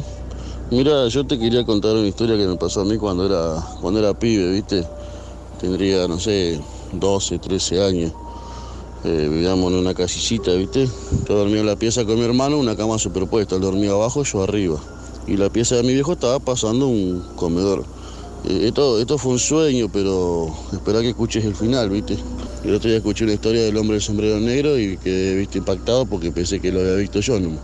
Esto fue así. Yo estaba, estaba soñando, estaba en la habitación de mis padres. Mi padre estaba acostado en la cama, sentado, con la espalda hacia la pared. Y aparentemente mi padre estaba muerto, ¿viste? Yo le hablaba y él no me contestaba, pero estaba sereno. Y yo estaba sentado al lado de él, de la cama de él, al lado, en una, en una reposera que usaba mi mamá para sentarse a hacerle mate. Y en eso veo así hacia la puerta de la habitación una persona alta, muy alta, que veo que nos mira. Y de tan alto que era, no pasaba por la puerta la persona esa.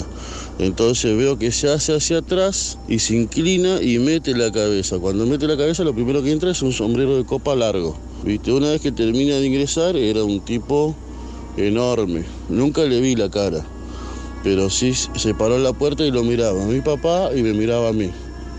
Y se acercó, se acercó hasta mí, me miró, ya digo, nunca le vi la cara. Levantó los brazos y me dio un golpe en el pecho, fuertísimo. Tanto así que me desperté, me desperté dando un grito y vinieron mis padres de, la, de su pieza, mi hermano se levantó, me preguntaban qué me pasaba y yo le dije, me pegó, me pegó, el hombre me pegó. ¿Viste? ¿Qué hombre, qué hombre? Y mi viejo, viste, que no cree en nada, ni, ni, ni el diablo cree, viste, ni hombre de campo. Y mi viejo se fueron a la habitación, cuando me logré calmar me quedé. Viste, con mi hermano, y mi hermano del susto que se pegó, el grito que yo pegué, porque yo no era de tener miedo, viste. Se quedó despierto conmigo toda la noche. Al otro día, cuando voy a armar la, la cama de, de la habitación, porque ordenábamos el cuarto. Eh, levanto el colchón para meter la sábana abajo y veo, a la altura del pecho, cuando uno está acostado en la cama, veo las dos tablitas, porque eso, viste, tiene elástico de madera la cama, rota. Así que el tipo me pegó, me pegó. En un sueño, pero me pegó. Y tanto fue así que el pecho me dolía, pero mal, viste. Y después de ahí nunca, nunca más. Pero fue el susto de mi vida. Ya se haya sido una pesadilla, ¿no?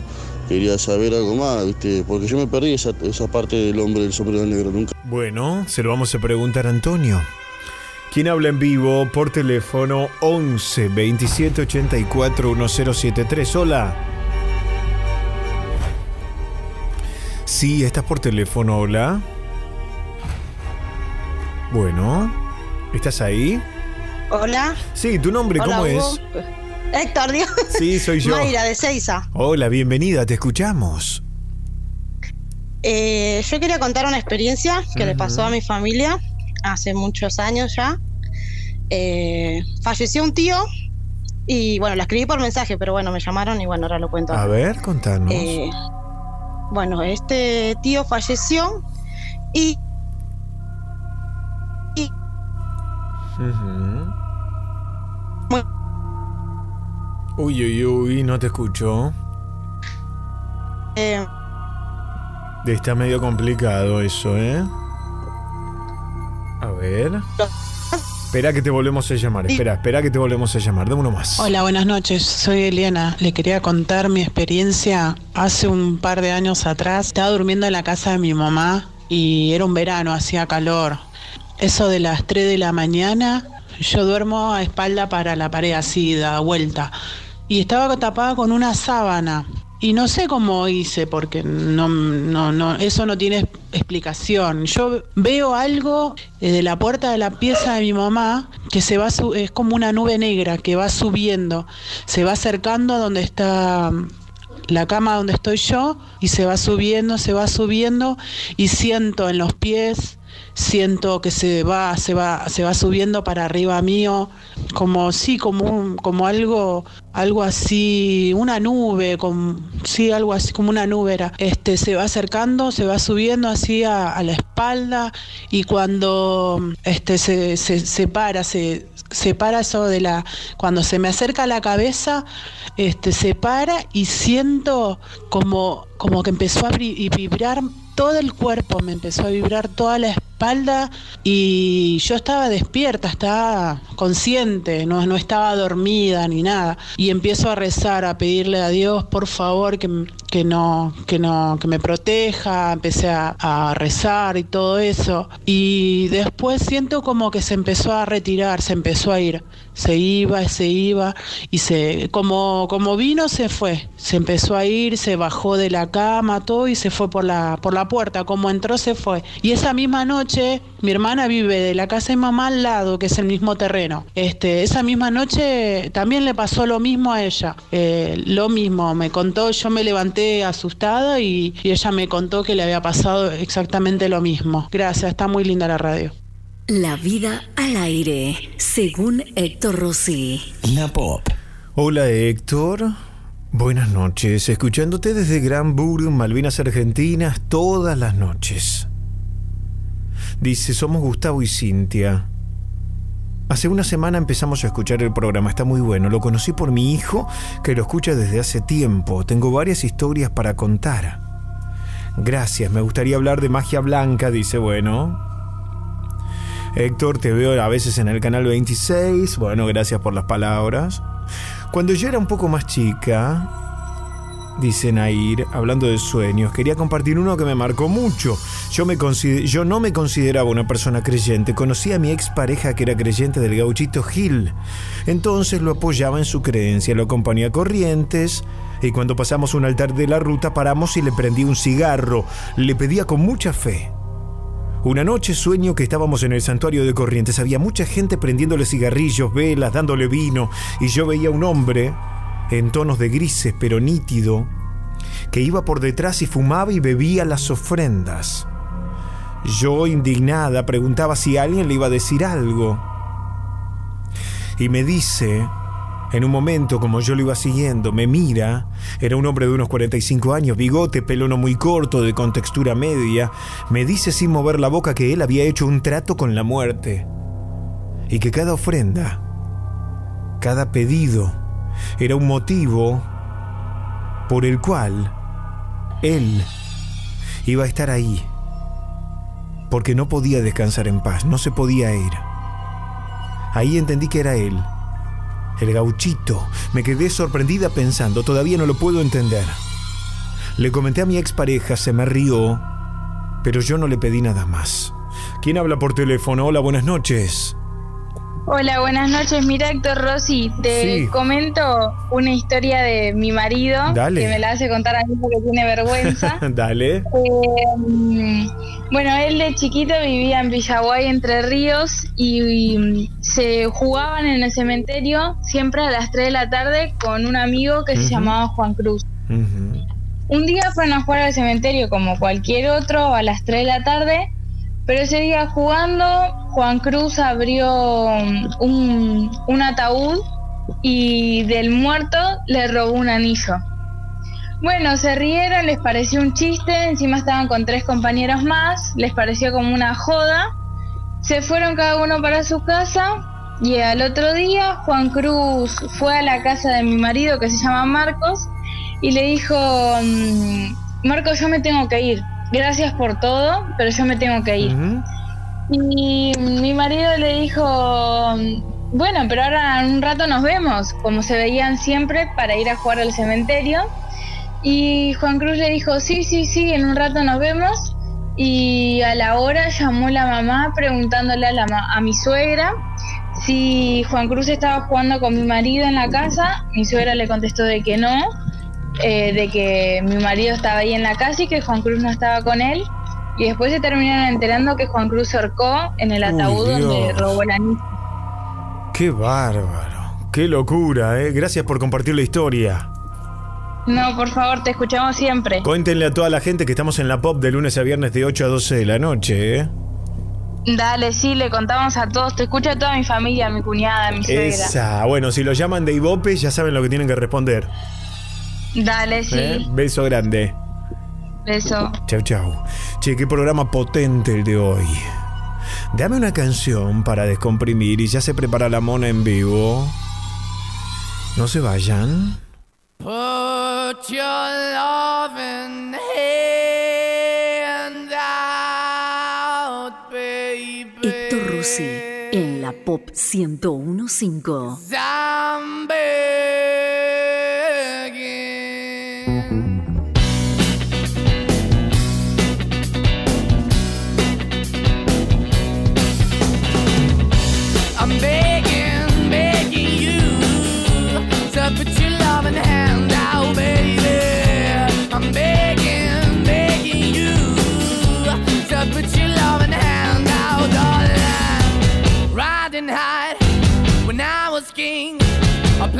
Hard and fast, I had everything. I walked away, you want me then, but easy come and easy go, and it wouldn't. So anytime I bleed, you let me go. Yeah, anytime I feel, you got me, no. Anytime I see, you let me know. But the plan and see, just let me go. I'm on my knees when I'm begging, 'cause I don't wanna lose you. Hey, yeah, ra-da-da-da, 'cause I'm begging, begging you. I put your love in the hand.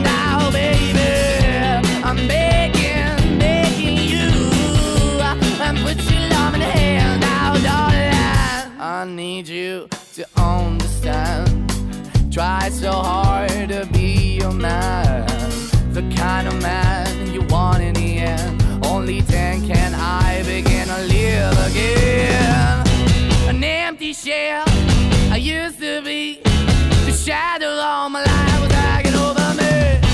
A broken man that I don't know, won't even stand, I never stand to be my soul. Why we're chilling, why we're chasing, why the bottom, why the basement, why we got good, she don't embrace it, why the feel for the need to replace me, you're the wrong way, trying to the good, I went up in the feature, telling where we could be at, like a heart in the best way, shit, you can give it away, you have and you take the bait, but I keep walking on, keep moving the door, keep open for, that the door is yours, keep also home, 'cause I'm the one that live in a broken home, girl, I'm begging.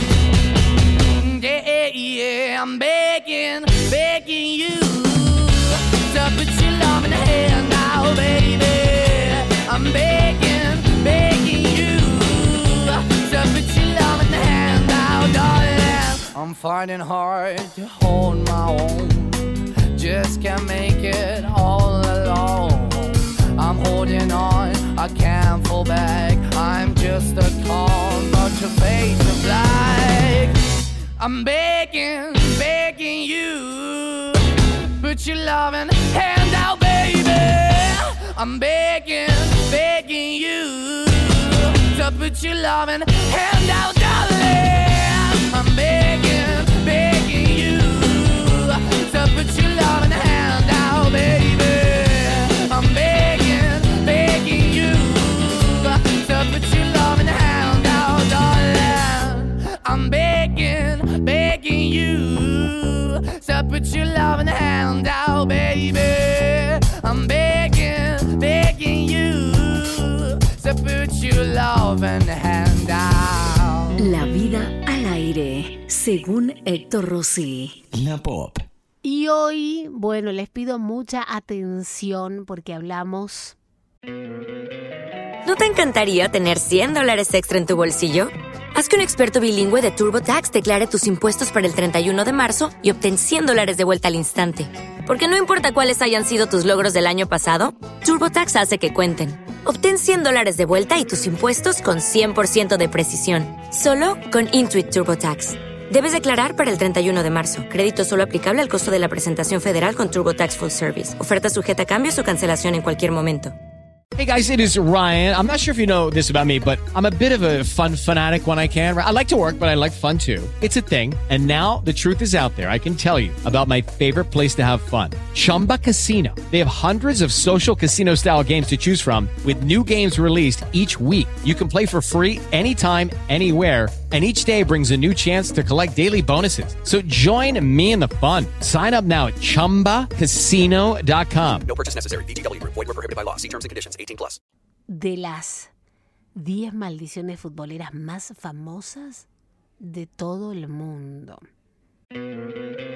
¿No te encantaría tener cien dólares extra en tu bolsillo? Haz que un experto bilingüe de TurboTax declare tus impuestos para el treinta y uno de marzo y obtén cien dólares de vuelta al instante. Porque no importa cuáles hayan sido tus logros del año pasado, TurboTax hace que cuenten. Obtén cien dólares de vuelta y tus impuestos con cien por ciento de precisión. Solo con Intuit TurboTax. Debes declarar para el treinta y uno de marzo. Crédito solo aplicable al costo de la presentación federal con TurboTax Full Service. Oferta sujeta a cambios o cancelación en cualquier momento. Hello, it is Ryan, and we could all use an extra bright spot in our day, couldn't we? Just to make up for things like sitting in traffic, doing the dishes, counting your steps, you know, all the mundane stuff. That is why I'm such a big fan of Chumba Casino. Chumba Casino has all your favorite social casino-style games that you can play for free anytime, anywhere with daily bonuses. That should brighten your day a little. Actually, a lot. So sign up now at Chumba Casino dot com. That's Chumba Casino dot com. No purchase necessary. V G W. Void where prohibited by law. See terms and conditions. eighteen plus. Y algunos dicen con razón, Messi, no se le han dado todos los títulos que, que ha querido, ¿no? Que a veces Lío lo veíamos ahí un poco angustiado. ¿eh? Algunos a veces decían, pero ¿cómo puede ser? Se te dan tantos títulos en el exterior y queremos muchos más acá. Bueno, uno como argentino lo quiere todo, ¿no? Y a veces nos ponemos un poco exigentes. Como te contaba... La selección argentina le prometió a la Virgen. ¿No te encantaría tener cien dólares extra en tu bolsillo? Haz que un experto bilingüe de TurboTax declare tus impuestos para el treinta y uno de marzo y obtén cien dólares de vuelta al instante. Porque no importa cuáles hayan sido tus logros del año pasado, TurboTax hace que cuenten. Obtén cien dólares de vuelta y tus impuestos con cien por ciento de precisión. Solo con Intuit TurboTax. Debes declarar para el treinta y uno de marzo. Crédito solo aplicable al costo de la presentación federal con TurboTax Full Service. Oferta sujeta a cambios o cancelación en cualquier momento. With the Lucky Land Slots, you can get lucky just about anywhere. This is your captain speaking. Uh, we've got clear runway and the weather's fine, but we're just going to circle up here a while and uh, get lucky. No, no, nothing like that. It's just these cash prizes add up quick. So I suggest you sit back, keep your tray table upright, and start getting lucky. Play for free at Lucky Land Slots dot com. Are you feeling lucky? No purchase necessary. Void where prohibited by law. eighteen plus terms and conditions apply. See website for details. de Luján visitarla si ganaba el Mundial del ochenta y seis. Claro que sí. Hoy no sé por qué, hoy tiré otra fecha, pero es del ochenta y seis que lo ganamos a pleno y que están los mejores momentos. Bueno, finalmente... With the Lucky Land Slots, you can get lucky just about anywhere.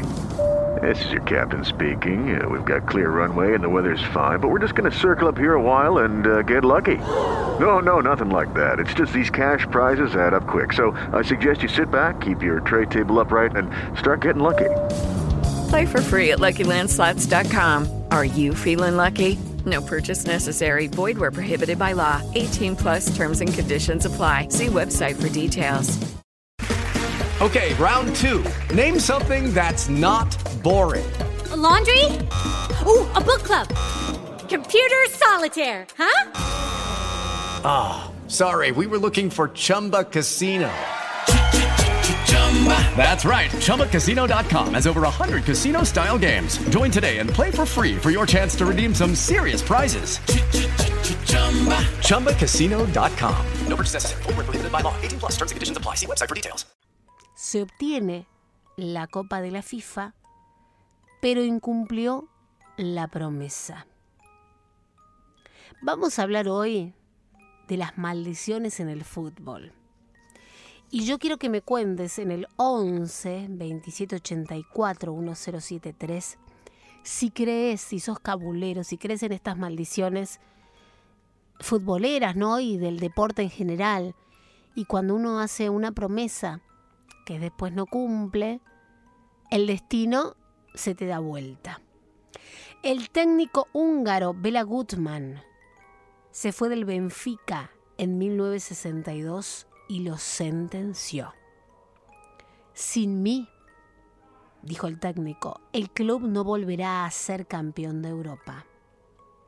Desde entonces van más de siete finales continentales con derrota. Ahí ya es distinto, porque es como que él tira la maldición. ¿Viste cuando te quieren maldecir y vos hacés cuernito? Tipo, no me llega, no me llega. Bueno, a veces es fuerte porque vos lo sentenciás. Es como cuando vos pensás cosas lindas y decís, che, esto se me va a dar, y es como que atraes toda esa fuerza del universo. Pero es horrible cuando lo pensás en negativo y tirás toda esa bronca hacia otro y como que lo, lo mufás, como se dice en el ambiente del fútbol, ¿verdad? Ningún jugador que ha sido premiado con el Balón de Oro un año antes del Mundial ha logrado coronarse como campeón del mundo. Fíjate vos, otra de las maldiciones. Y ustedes me lo van a contar también, porque hay hinchas de... de tenemos hinchas de todos lados acá. Héctor y yo, bosteros, pero hay, hay un equipo mucho más grande. Me vas a contar también las maldiciones que pensás que han tirado a tu equipo, ¿no? Y las cábalas que vos tenés para ir a la cancha. Chicas y chicos, algunos goles de Aaron Ramsey han estado marcados por la muerte de personajes famosos mundialmente, a las pocas horas o días de un gol suyo. Sucedió con Bin Laden, Steve Jobs, Whitney Houston, entre otras figuras. Bueno, otros de los que hablan de mufa, Mick Jagger, número uno indiscutido. Sí, claro que sí, me dice acá el chino también, que está acá hoy en esta noche paranormal. Nuestro editor también estrella junto a Rodri Blanco. Me hacen así, sí, Bona, tenés razón lo que estás contando. La voz indiscutida, líder de Rolling Stone. Cada vez que va al estadio a seguir a su equipo, pierde. Con lo cual muchos hablan de mufa para Mick Jagger. En el Mundial de dos mil diez, los equipos a los que apoyó no corrieron con la mejor suerte. Apoyó a Estados Unidos, apoyó a Inglaterra y apoyó a Argentina. No nos conviene estar entre las predilecciones de Mick Jagger en esta oportunidad, aunque es un crack musical. Acá suena siempre en pop y nos gusta mucho. Según una maldición, el equipo que gana la Copa Confederaciones, atente con esto que me estás escuchando, al año siguiente es eliminado en la primera ronda de un mundial o nunca llega a la final. Fíjate, se te da de ganar la Copa Confederaciones, pero el año que viene, eliminado. Si amo fuera de la Copa, total. Mirá si se te da, me vuelvo loca. Y Alemania es uno de los ejemplos del último tiempo. Al igual que con esta Copa Confederaciones que te contábamos, ya es un clásico que cada equipo que gana la Copa América, ¿qué pasa, ustedes oyentes que están escuchando en este momento? Si ganas la Copa América, no puede repetir el éxito en la siguiente edición del Mundial. Estos son los todos los comentarios, viste, el rum rum, las leyendas de las maldiciones. Vos después me dirás si querés o no, pero en muchos casos se ha dado, por eso surge una maldición, porque vos maldecís, se cumple, decís chau, me está pasando esto. Tocar el trofeo de la Champions antes de la final es considerado de mala suerte. Fíjate qué cabuleros que son, ¿no? Hay uno de los casos más recordados de un exjugador del Mónaco que tocó el trofeo antes de la final entre su equipo y el Porto, ¿eh? de, apellido, de apellido Giuli. Bueno, lo querían matar todos porque es como sacrilegio, por Dios, viste, es un pecado total. El estadio de la Corregidora se convirtió en leyenda por ser considerado el panteón del fútbol mexicano. ¿Qué pasa con México? Que además muchos argentinos han ido allá a triunfar. Según la leyenda, la cancha está construida sobre un cementerio. No permite a los equipos locales lograr su mejor desempeño. La historia dice, queridos amigos, para ir cerrando el relato de esta noche, que si terminás en el tercer puesto del Mundial, es muy probable que no clasifiques para la siguiente Eurocopa. Polonia fue la primera en sufrir esta maldición tras el Mundial del ochenta y dos. Holanda ha sido la última en no clasificar en la Euro dos mil dieciséis tras ser tercera en Brasil de dos mil catorce. Y así pasaron las mejores historias de maldiciones en el deporte y en el mundo. La vida al aire, según Héctor Rossi. La Pop. Mandanos tu historia por WhatsApp once veintisiete ochenta y cuatro diez setenta y tres. Hola amigos de la Noche Paranormal. Yo tenía una situación de cuando era muy chiquito, soy Nico Cribaro, soñaba cosas que después pasaban. El famoso terremoto de México de mil novecientos ochenta y cinco lo predije yo una semana antes a través de un sueño en el cual nos íbamos de vacaciones con mi familia y lo conté ese mismo día a la mañana. Llegábamos al aeropuerto, nos bajábamos del avión, apoyábamos las valijas en el piso y todo se empezaba a caer, a derrumbar y se caían las letras del aeropuerto. Y eso fue lo que le dije a mis viejos. A la semana siguiente, Nueve Diario, Las Dos Caras de la Verdad, puso las imágenes estremecedoras del terrible terremoto en México con no sé cuántos muertos, la segunda imagen que muestran del aeropuerto con las letras caídas. ¿Sabes cómo me miraron mis viejos? Y tenía muchas situaciones así de premonición de chiquito, como también ver el aura de la gente enferma de cáncer, hasta algunos que no lo sabían. También me pasó con cuatro tíos, ya el segundo me empezaron a tomar un poquito más en serio. Esas cosas después desaparecieron de grande.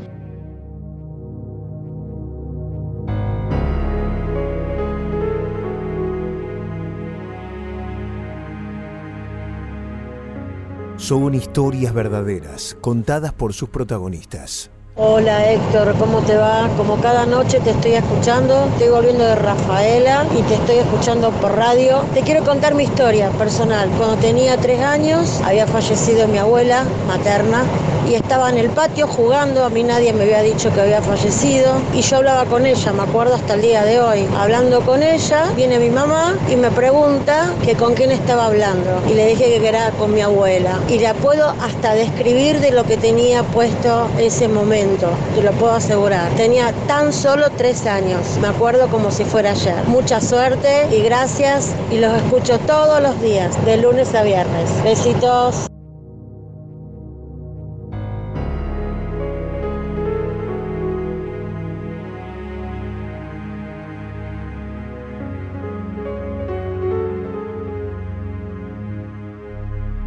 once veintisiete ochenta y cuatro diez setenta y tres. Bueno Héctor, te cuento, yo trabajaba en Abasto y desde el momento que entré ahí todos me decían que tenía que tener cuidado con una sala en especial. En ese caso era la sala nueve. ¿Por qué? Porque en esa sala se veían muchas cosas, se escuchaban ruidos y en un momento de mi estadía o de mi tránsito laboral en esa, en esa sucursal, estaba limpiando solo, acelerando las cosas porque había que habilitarla rápido, limpiando rápido la sala y se me cae la, la pala, eh, viste las palas chiquitas, esa de, de Cabo Alto, bueno, se me cae en la escalera. Bueno, sí, va, empiezo a barrer, digo, pues la levanto, sí, la, la voy a usar ahora. Cuando me agacho para levantarla, automáticamente baja tres escalones. Ahí nomás lo que yo le digo, perdón por la palabra, digo, dale, dejate de joder que estoy laburando. Bajo esos tres escalones para agarrarla y se vuelve a bajar un escalón más. Y le digo, te dije que no me jodas más. Estaba limpiando, me pongo a levantar las cosas, preparo todo la, para sacar ya, para empezar a habilitar la sala, caen el resto de los chicos. La habilitamos rápido. Y en ese momento pasó algo muy raro y muy loco. Se escucha como la puerta de ingreso se abre, se cierra y empieza a bajar ahí por la escalera. Antes de la reforma del cine ese tenía unas lucecitas en los escalones que se llamaban tíbolis, que eran como de plástico que iluminaba el borde del escalón, que te indicaban tenías que ir pisando, y hacían un ruido rechinado de, de cuando lo pisabas. Bueno, se escuchaba eso, cómo lo iban pisando. A ver, uno ya se empezó a acostumbrar, no le daba bolilla. Hasta en un momento me llama una de mis compañeras y me dice, yo a la sala no entro. ¿Por qué? Porque hay una señora que no quiere salir. Y lo peor de todo es que la señora no me contesta. Bueno, cuando entro a la sala no había nadie. La chica ingresó por una licencia psiquiátrica, ataque de pánico, por lo que había visto no lo podía creer. Perfecto, quedó todo así nomás. Seguimos la rutina del día y cuando volvemos a entrar a esa sala, que yo entro a verificar que no haya nadie para poder ingresar a limpiarla, entro, miro, no hay nadie. Y cuando estoy saliendo veo que por la puerta entró una señora. Automáticamente vuelvo a ingresar y la voy a increpar para decirle, señora, la sala no está habilitada, no puedo ingresar. Y no había nadie. Bueno, en esa sala pasaron mil cosas. A mantenimiento se le movían las butacas de noche cuando trabajaban. Estaban cambiando las luces, estaban arriba de los andamios y las butacas se empezaban a mover. Se escuchaba ruido de pasos en las luces. Así millones. Después, en el el baño del cuarto piso que está al lado de la sala doce, todos los que trabajábamos ahí habíamos escuchado lo mismo y se escuchaba la risa de un nene. Entrábamos, mirábamos, miramos los box y no había nadie. Después, historia de gente reflejada en los vidrios y vos estás solo, ruido en las proyecciones cuando ya estaban a todos los proyectores apagados, como los aros de los platos se golpeaban, los seguros de los proyectores que traban las cintas se activaban. La verdad era algo muy loco lo que pasaba ahí y hay un montón de historias más que le han pasado a terceros que me han ido contando. Bueno, Héctor,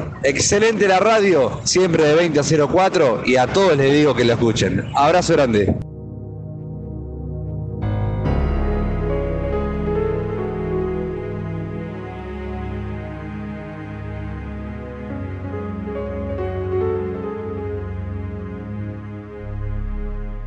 Hola Héctor, ¿cómo estás? Buenas noches. Te comento mi historia, lo que pasó en el barrio donde yo vivo hace unos cuantos años, yo era más chico. Una vuelta, ya era de nochecita, era, era verano, y ya ve que se había prendido fuego una casa, se prendió fuego una casa en la esquina, así justo en una esquina frente a la cancha, y se prendió fuego la casa totalmente. Podés creer, bueno, la gente se salvó, gracias a Dios, todo bien, pero podés creer que cuando sacaron todas las cosas quemadas dentro de la casa, salió un cuadro de este nene intacto, sin quemarse, y hay muchas historias sobre este nene. Yo escuché algunas y eso me pareció muy raro, muy raro.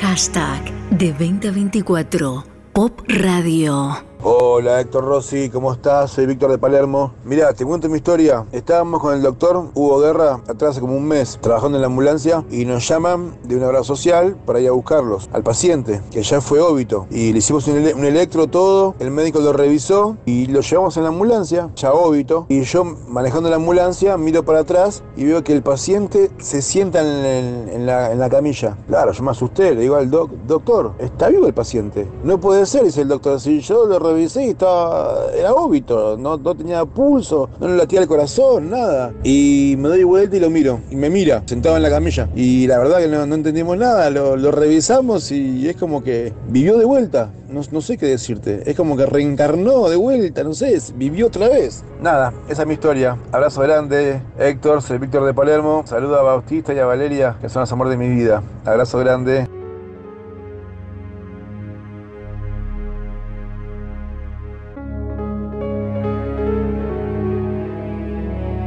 Lo que está comentando este chico del espejo, que de una vidente chilena, es Vanessa Daroch, y sí, lo hicieron, y muchos mostraban, de los periodistas de ese programa chileno, la pasaron mal, tuvieron, sí, sí, Vanessa Daroch se llama la... Y ella decía que no lo hagan porque es peligroso, tal cual. Tus historias en el aire.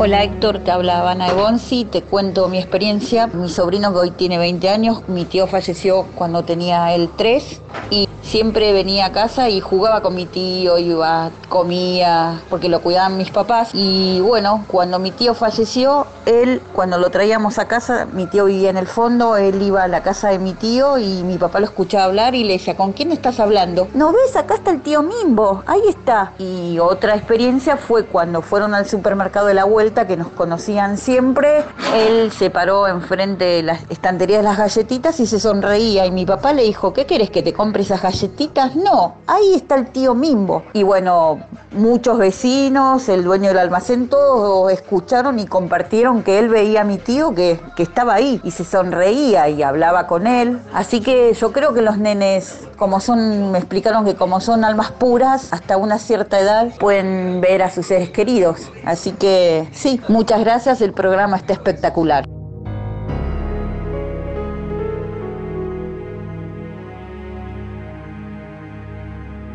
Historias reales, contadas en primera persona. La noche paranormal. Dame una más.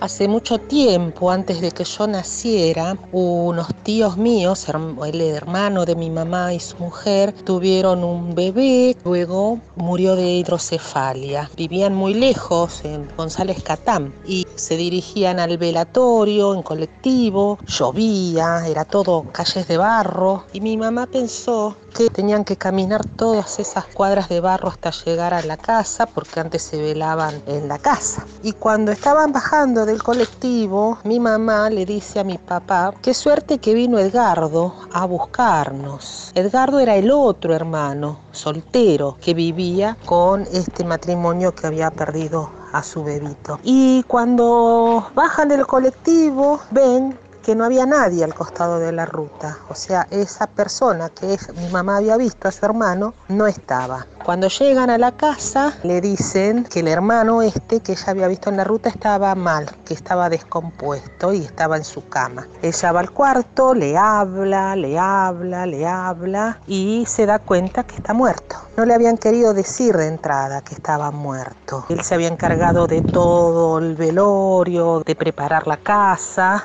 y en un momento le falló el corazón y murió. Entonces mi mamá pensó, ¿quién vi al costado de la ruta? Era el hermano que los había ido a buscar.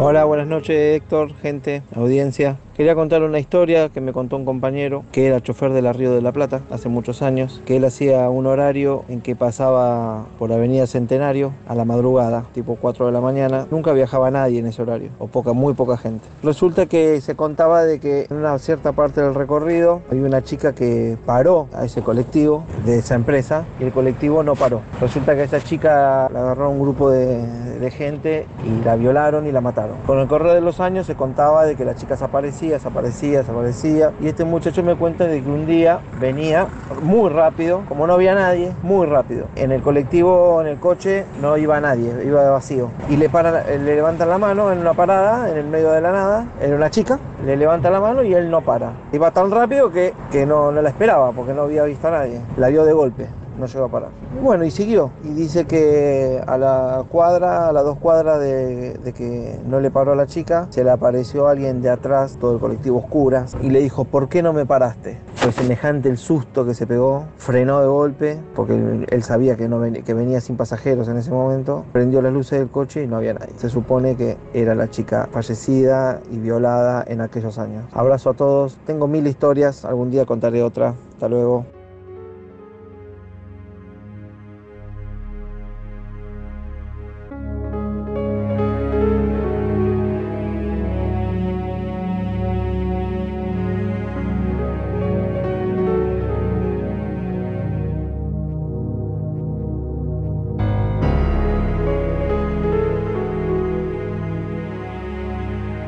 Voz en el aire vos sos protagonista. ¿Qué tal, Héctor? Buenas noches. Con respecto a lo que pasó Marley, yo tuve una experiencia similar. Bueno, en realidad mi hija, hoy ya tiene nueve años, pero ella cuando tenía cinco o seis años se encontraba en una habitación que hay abandonada en el fondo de mi casa. Se encontraba jugando con la mamá, le preguntamos qué estaba haciendo ahí y ella decía que estaba jugando con el tío Jorge. Jorge era mi hermano que había fallecido, se suicidó en ese mismo lugar donde ella estaba jugando. Y ella decía que estaba jugando con el tío. Con la mamá no lo podíamos creer.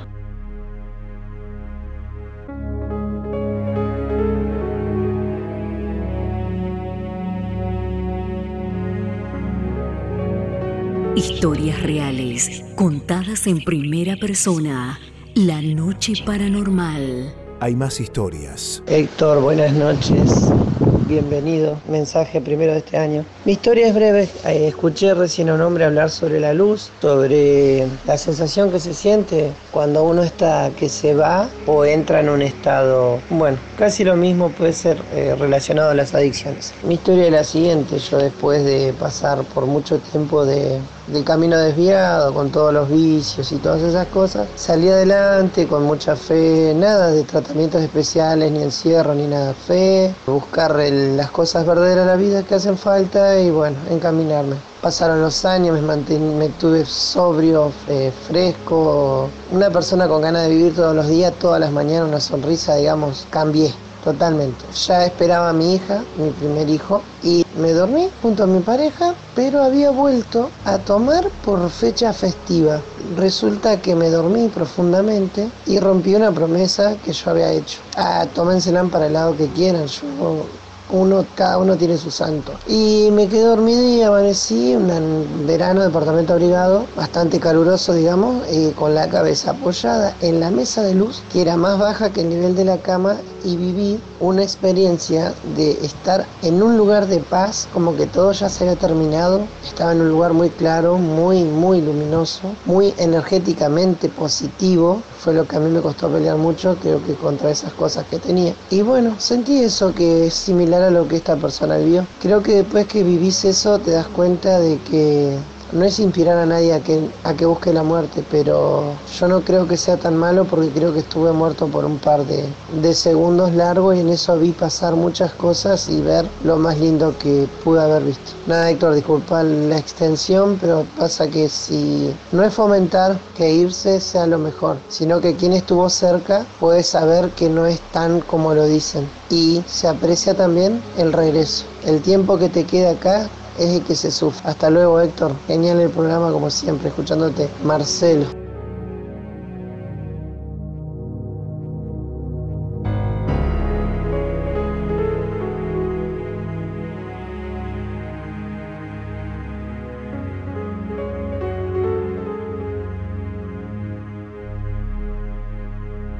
Déjame tu historia en el audio de WhatsApp once veintisiete ochenta y cuatro diez setenta y tres. Hola, buenas noches, Héctor. Hoy te vengo a contar un, una historia que me pasó, ¿viste? Mi abuela era enfermera, se llamaba Estela. Todo el mundo la, la conocía, salió del barrio, de otros barrios también. Y ella falleció en dos mil diecisiete, en junio, para ser exacto. Cuestión de que pasaron lo, los meses y vino un señor a preguntar por ella. Y se me hizo raro, ¿no? Y le dije que, que había fallecido. Y me dijo, lo normal, ¿viste? Condolencia y todo eso. Y cuestión de que se fue, se fue. Y se me hizo extraño porque yo nunca lo había visto nunca. Y yo tengo un pasillo y lo vi por, por la ventana y del pasillo había una ladera que obstruía la visión y medio como que se va desapareciendo el chabón, hasta que se va hundiendo en el piso y salgo así y no lo veo más, no lo veo más. O sea, tengo un pasillo bastante largo y se me hizo extraño que en cuestión de cinco o seis segundos se vaya caminando. Y salgo corriendo así, miro para los dos lados y no estaba. Así que nada, Héctor,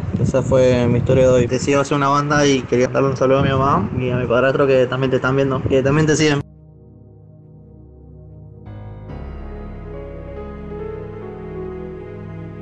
La vida al aire, según Héctor Rossi. La Pop. Esta noche escuchás voces. Aunque estés solo, estás en La Noche Paranormal. Hasta la medianoche. Héctor Rossi, en La Pop ciento uno punto cinco. Hola, Héctor, campeón. Eh...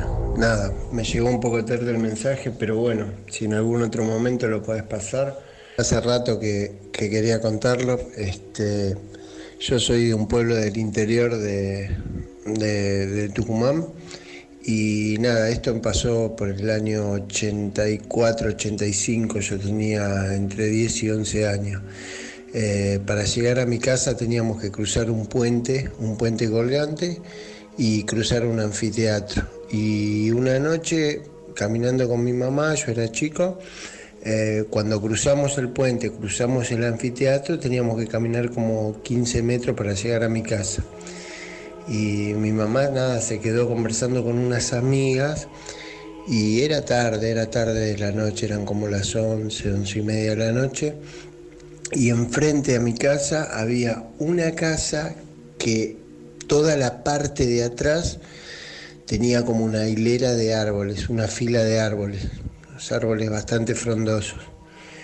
Y, y nada, de, de, de la nada... Eh, Era impresionante, es al día de hoy que lo cuento y se me empeluza todo el cuerpo.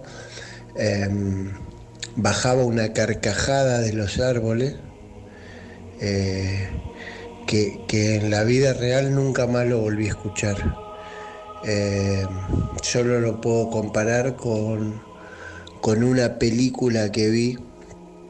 Eh, de Van Helsing, creo, Cazador de, de Monstruos, cuando las novias de Drácula se ríen con esa carcajada. Bueno, es eso lo que bajaba de los árboles. Eh, nada, hasta el día de hoy lo, lo tengo grabado y, y, y lo escuché yo, no es que me lo contaron, lo escuché yo. Eh, en mi pueblo se cuenta mucho sobre estas historias, este, nada... Si, si un día te la puedo contar en vivo, mataría. Eh, te mando un abrazo grande y eh, gracias, gracias por, por, por todo lo que, lo que cuentan y, y nada, esa era mi historia. Gracias a vos. Para salir al aire ya sabés la palabra vivo, dos puntos, el título de tu historia, el WhatsApp Paranormal once veintisiete ochenta y cuatro diez setenta y tres. Nueva pizzería de A D N Argento Pizza, eh, con pizzas de masa madre cocidas a la leña con una base crocante y una masa aireada de sabores riquísimos. También fainá, empanadas fritas, una propuesta de mezze, cócteles y vinos seleccionados por Aldo Graciani. Están acá muy cerca de la radio. Nicaragua cuarenta y ocho noventa y seis, Palermo, delivery cuarenta y ocho cincuenta y uno, doce sesenta y cinco. En Instagram, arroba pizza, guión bajo, B larga A. Un abrazo a pizza. Che, voy a mi Instagram, arroba Héctor Locutor OK. Arroba Héctor Locutor OK. Noelia Ailén. Hola Héctor, estamos acá laburando en Dorrego con mis compañeros escuchándote. Muy entretenidas las historias. Saludos, dice Noelia. Beso para Noelia. Arroba Héctor Locutor OK. Emir también nos está escuchando. Dice, no te miento. A ver, a ver, a ver, para, para. Hay audio, a ver qué dice, para ponerlo. Hola Héctor, ¿cómo andás? Bien. Te escucho seguido, me encanta tu programa. Te iba a contar que una vez estaba con unos amigos, eh, va con un amigo, estudiando para un parcial, repasando para, para el día siguiente darlo. Y resulta que eran tipo las dos de la mañana y estábamos así y se empezó a escuchar un ruido en la casa de él, ¿no? Eh, de repente tipo se escuchó como un ruido y yo le digo, se escucha un ruido, me dijo, no me jodas, que en casa se escuchan ruidos, tipo varias veces de chico escuché muchos ruidos y ble.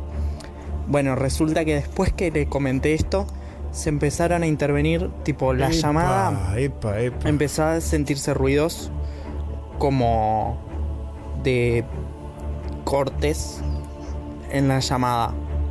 Yo le digo... Y me dice, no te creo. Así que le grabé un audio por WhatsApp en donde se escuchaban perfectamente los cortes esos tipo... Dios, para sigue. Además, luego de que pase todo esto, eh, los gatos de él que siempre dormían en su cuarto, dejaron, tipo, no entraban directamente, dejaron de dormir en el cuarto. Y, y más cosas, tipo, fue tremendo y nos recagamos y hasta hoy en día nos acordamos y casi nos pusimos a llorar ese día porque fue tremendo. Uy, Dios, gracias, Michael. Arroba Héctor, locutor, ok, hola Héctor, te estoy escuchando en estos momentos, abrazo enorme. María del Carmen García, Daniel Juárez, Héctor, genial el programa, estoy en arroba Héctor, locutor, ok, saludos desde Lomas del Mirador, desde hace años, dice Rufi Bernal. Alicia, en Río Negro, te escuchamos siempre, dice Cinco Saltos. Hola Héctor, te escucho desde dos mil quince, desde Ciudad Evita, dice Ro Portillo. Lautaro me manda un audio. A ver qué Hola, dice. Hola Héctor, ¿cómo sí. estás? Soy Lautaro Silva, pastor adventista. Muy interesante tu tema. Eh, sé que podrían existir cosas y eventualidades paranormales, pero de lo que estoy convencido, bíblicamente, viniendo toda de parte de Dios, es que estas cosas no vienen eh, justamente de Dios. Esto es del demonio, del diablo, porque recordemos que el diablo también fue alguna vez ángel y algo de poder tiene, uh-huh. pero nunca más que Dios. Un abrazo grande. Un abrazo, loco. Arroba Héctor, locutor, ok. Bruno dice, hola Héctor, estoy en vivo escuchándote, gracias Bruno. Un abrazo a la gente de Corrientes que la está pasando mal también, ¿eh? Gustavo Omar Lescano, arroba Héctor, locutor, ok. Arroba Héctor, locutor, ok. Presentate en vivo por ahí. Está Gabriela La Rosa también en vivo. Bruno, Héctor, no te conozco muy bien, por eso las comillas. Una vez, el día que murió mi perrita en junio de dos mil dieciocho, yo estaba en la escuela, sentí la presencia de un animal, específicamente un perro. Hello, it is Ryan, and I was on a flight the other day playing one of my favorite social spin slot games on Chumba Casino dot com. I looked over at the person sitting next to me, and you know what they were doing? They were also playing Chumba Casino. Coincidence? I think not. Everybody's loving having fun with it. Chumba Casino is home to hundreds of casino-style games that you can play for free anytime, anywhere, even at thirty thousand feet. So sign up now at Chumba Casino dot com to claim your free welcome bonus. That's Chumba Casino dot com and live the Chumba life. No purchase necessary. V G W. Void where prohibited by law. See terms and conditions. eighteen plus. Judy was boring. Hello. Then Judy discovered Chumba Casino dot com. It's my little escape. Now Judy's the life of the party. Oh, baby. Mama's bringing home the bacon. Whoa. Take it easy, Judy. The Chumba life is for everybody. So go to Chumba Casino dot com and play over one hundred casino-style games. Join today and play for free for your chance to redeem some serious prizes. Ch-ch-chumba. Chumba Casino dot com. No purchase necessary. Void where prohibited by law. eighteen plus terms and conditions apply. See website for details. Perro, y a lo lejos vi una silueta de un perro negro, como si se tratara de una sombra, y de la nada desapareció. A la salida mi mamá me dijo que tenía la mala noticia. Le pregunté qué pasó y me dijo, cuando lleguemos a casa te digo. Y cuando llegamos a casa me dijo que mi perrita murió por los parásitos y la que nos las regaló dijo que desapareció. ¡Qué bárbaro! Me gustaría salir en vivo, te estoy escuchando ahora, dice Facu. Marce Chavarría también, hola Héctor, soy de Maquinista Sabio, te escucho siempre, me encanta el programa, estoy haciendo que mi mujer los escuche también, aunque es medio miedosa. Mandarle saludos a mi familia, Macan y mi hijo Tiaguito, besos para todos. Hola Héctor, somos Cari y Javi, yo te escuchaba en YouTube desde dos mil quince a dos mil dieciséis, ya le dije a todos cuando te encontré en la radio. Bueno, un abrazo, capo. ¿Cuál es el número de WhatsApp para enviar mi historia? once veintisiete ochenta y cuatro diez setenta y tres. ¿Qué dicen por ahí? A ver. Hola Héctor, buenas noches. Tengo una historia vivida, personal, muy fuerte. Si querés te la cuento ahora en vivo. Dale, llamanos, loco. Llamanos. Un beso, dice Brenda. No puedo dormir si no escucho tu programa. Natalia de Lanús, de chica tenía un sueño recurrente, una pareja mayor que me hablaban o me sacaban a pasear, pasábamos el tiempo en su casa. Con el tiempo los sueños se volvían muy reales hasta que sentía que alguien se sentaba a mi lado en la oscuridad, era horrible. Arroba Héctor Locutor, ok. Josi Vero, haciendo el aguante como todas las noches. Hola Héctor, somos Sol e Iván de Quilmes, te escuchamos desde Quilmes mientras hacemos nuestro emprendimiento, besos. Hola Héctor, somos S y Anto de Parque Patricios, te escuchamos todas las noches. Hola genio, soy S, te escucho en Quilmes y trabajo en un hospital. Héctor, saludos de La Ferrere, Luquitas Teves. Podrían saludar a José, estamos volviendo de Rosario escuchándote. Pasá el número, así cuento mi historia, dice Emiliano, once veintisiete ochenta y cuatro diez setenta y tres. Héctor, buenas noches, Emanuel de Seiza. Hola Héctor, me encanta tu radio, no se puede poner la transmisión en YouTube. Sí, están en YouTube, querido. Hola Héctor, escuchanos en la Pop. Soy Cristian, como siempre, escuchándote de guardia en Policía Montada, Almirante Brown, con Viera y Jaco. Qué bueno, Pantera Héctor en el programa. Hola Héctor, acá siempre escuchando, somos muchos, dice Títeres Mix. Edgardo también Díaz presente. Nati Guerra me dice te amo, vamos Nati. Arroba Héctor Locutor OK, arroba Héctor Locutor OK. ¿Quién se suma en vivo en mi cuenta de Instagram? Para, ¿eh? Voy en vivo a Twitter, numeral de veinte a veinticuatro Pop Radio, en arroba Héctor Locutor. Estoy en Twitter, arroba Héctor Locutor OK. A ver qué dicen, audio. Hola Héctor, ¿cómo estás? Te contaba, mi abuela, poco antes de morir, me dijo unas palabras, eh, como que me tome en serio el estudio, cosas así, pobre, la defraudé, porque no terminé ninguna carrera que empecé. Pero, este, bueno, resulta que cuando me dice eso, que me tome en serio el estudio, que yo, me dice una voz adentro, como una, algo que percibo, que me dice, tómalo como las últimas palabras que te va a decir tu abuela. Y así fue. Eh, después cayó internada y murió. Y otra vez yo iba medio protestando porque me, me había salido algo mal, que yo estaba enojado caminando por una calle acá en Quilmes que es medio desértica. Y este, escucho una voz o presiento algo que me dice corre, y veo dos chicos que cruzan como para, en actitud sospechosa, y yo le hice caso a esa voz, corrí como cinco o seis cuadras y cuando me doy vuelta los tengo corriéndome atrás. O sea, fue una voz de advertencia, la escuché y bueno, este, quería saber si después alguien me puede dar una explicación, si es un ángel, si uh-huh. es una percepción mental, no sé. Bueno, Brunito querido, estoy en Twitter ahora, arroba Héctor Locutor, arroba Héctor Locutor. Buenas noches Héctor, buenísimo el programa, te escucho hace poquito. Solo hablé dos veces, bueno, explotó, explotó. Todo en vivo, todo con vos. Síganme en Twitter, arroba Héctor Locutor, arroba Héctor Locutor. Es una noche potente porque seguimos palpitando la historia central. Pero ahora, una historia random. Esta es la historia real de Mi Cara Oscura.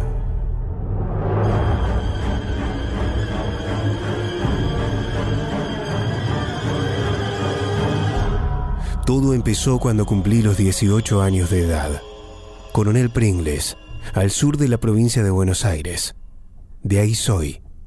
Pero recuerdo perfectamente que todo comenzó a mis dieciocho. Dicen que cuando cumplís la mayoría de edad, empiezan a aparecer en tu vida los deseos o pasiones que en la infancia estaban ocultas. Aún vivía en la casa de mis padres, pero ellos se levantaban mucho más temprano que yo, porque trabajaban en el campo y necesitaban estar afuera a las cinco de la mañana. Yo me desperté alrededor de las once.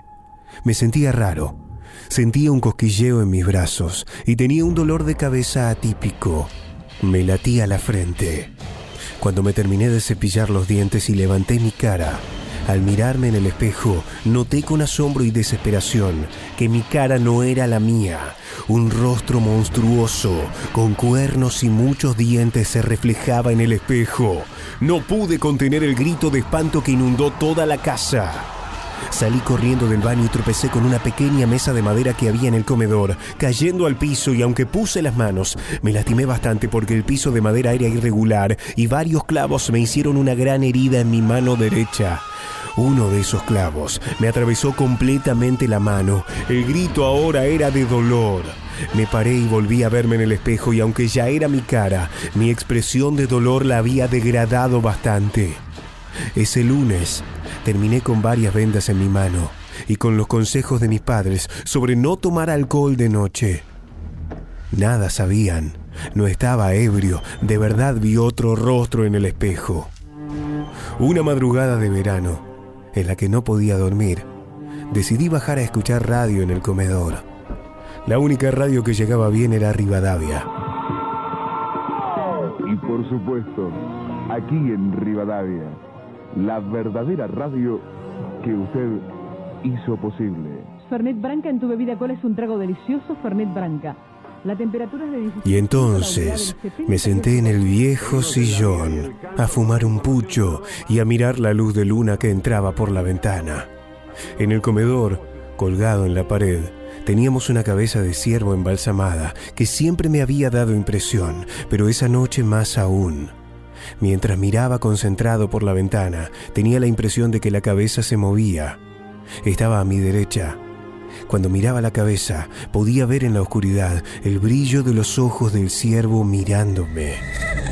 Dejé de prestarle atención cuando empecé a oír.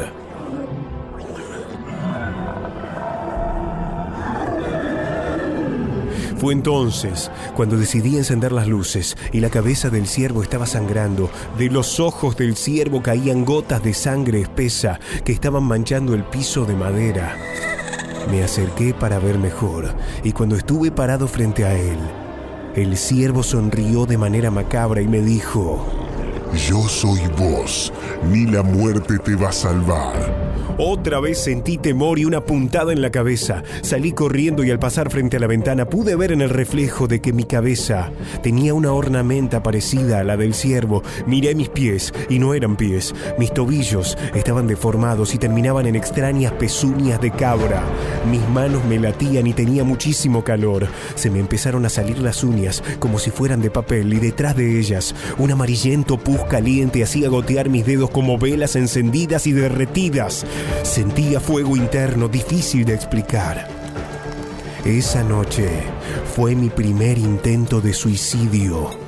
Con una cuchilla intenté cortarme las venas, pero no lo logré. Estuve un año internado por las lesiones y tuvieron que amputarme el brazo izquierdo, lo que me obligó a quedarme en cama mucho más tiempo.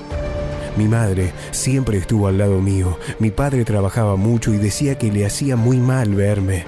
Por eso, cada vez que entraba a mi habitación, estallaba en llanto. Fueron dos años de depresión y malestar. Dormía de día, porque de noche tenía miedo de sufrir estas extrañas visiones. A veces, escuchaba voces en mi mente que repetían esa frase: «Yo soy vos, ni la muerte te va a salvar». Una de esas madrugadas de desvelo, estaba mirando viejos álbumes de fotos y pude descubrir que en todas mis fotos de chico siempre salía difuso, como en movimiento. Aunque yo estaba quieto, siempre mi imagen salía borrosa. Y algo más, pude notar que en todas las fotos había moscas. ¿Se veían en la foto? Siempre tenían varias moscas que estaban cerca mío. De hecho, ver las fotos me hizo recordar lo incómodo que era convivir con esas moscas. Y entonces, mientras estaba cerrando el álbum, me desmayé. Se me apagó la luz. Inmediatamente entré en un sueño o viaje astral. Estaba parado, al costado de la cama, me veía durmiendo. Muchas moscas inundaban la habitación, que estaba iluminada con un color rojo casi fluorescente. Una de las maderas del piso se empezó a levantar. Volaron los clavos y desde el suelo salió una criatura pequeña pero monstruosa. Tenía el mismo rostro que yo me vi en el espejo. Esa criatura saltó sobre la cama, caminó por encima de mi cuerpo y con sus manos de garra empezó a abrirle la boca a mi otro yo, ese que estaba desvanecido en la cama. Yo no podía moverme ni gritar. La criatura abrió tanto la mandíbula de mi otro yo durmiente que se la arrancó por completo y empezó a meterse en la boca de mi otro yo hasta que me desperté y estaba en la cama con un dolor tremendo en mi boca y garganta y ahí lo supe. Tenía un demonio dentro. No era cualquier demonio. Investigando, pude saber que se trataba de Drekavac, un demonio de los Balcanes, que habría llegado a nuestras tierras camuflado o escondido en algún objeto. De hecho, mis abuelos habían venido de Serbia y trajeron muchas cosas y cajas extrañas. Alguien lo liberó y estaba suelto, pero ¿por qué a mí? ¿Por qué estaba conmigo? Lo supe esa misma noche. Mi madre, desencajada y en una crisis de nervios, me contaba la noticia fatídica. Mi padre se había arrojado a las vías del ferrocarril en la estación Pringles. Se había suicidado porque el pacto lo había hecho mi abuelo paterno. Ciertamente, la nuestra era una familia de mucha fortuna. Nunca pregunté cómo la habíamos hecho. Supe que mi abuelo pactó con Drekavac. Entendí también que por algún extraño motivo mi padre debería haber sido el garante de ese pacto, pero el demonio salteó una generación y fui yo la víctima. O mi abuelo protegió a su hijo y como yo no existía en ese momento, no le importó descargar en mí la maldición. Lo cierto es que mi padre se suicidó para entregar su alma como paga y así liberarme. Lamentablemente, no llegué a contarle a él la frase que el demonio me dijo: yo soy vos, ni la muerte te va a salvar. Su muerte fue en vano. Extrañamente, la estación de Pringles tiene siempre una brumosa niebla y varios vecinos dicen que ven al alma de mi padre cruzar las vías llorando porque quedó atrapado ahí para siempre. Aún hoy sigo viendo flashes que me recuerdan que al momento de mi muerte mi alma ya está hipotecada, porque mi cara oscura está cada día más presente. Ya estoy jugado y al momento de mi muerte enfrentaré una vez más a Trecavac para ser libre. Mientras les cuento esto, no sé si el que escribe soy yo o él.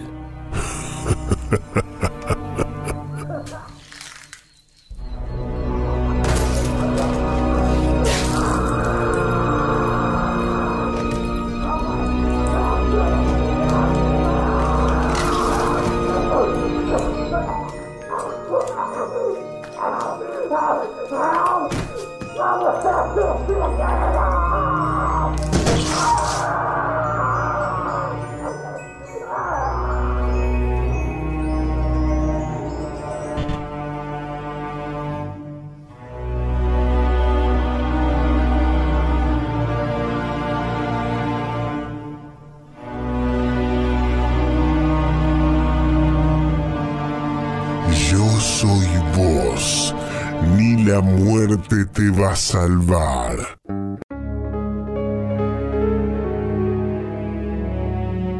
Mándanos tu historia por WhatsApp once veintisiete ochenta y cuatro diez setenta y tres.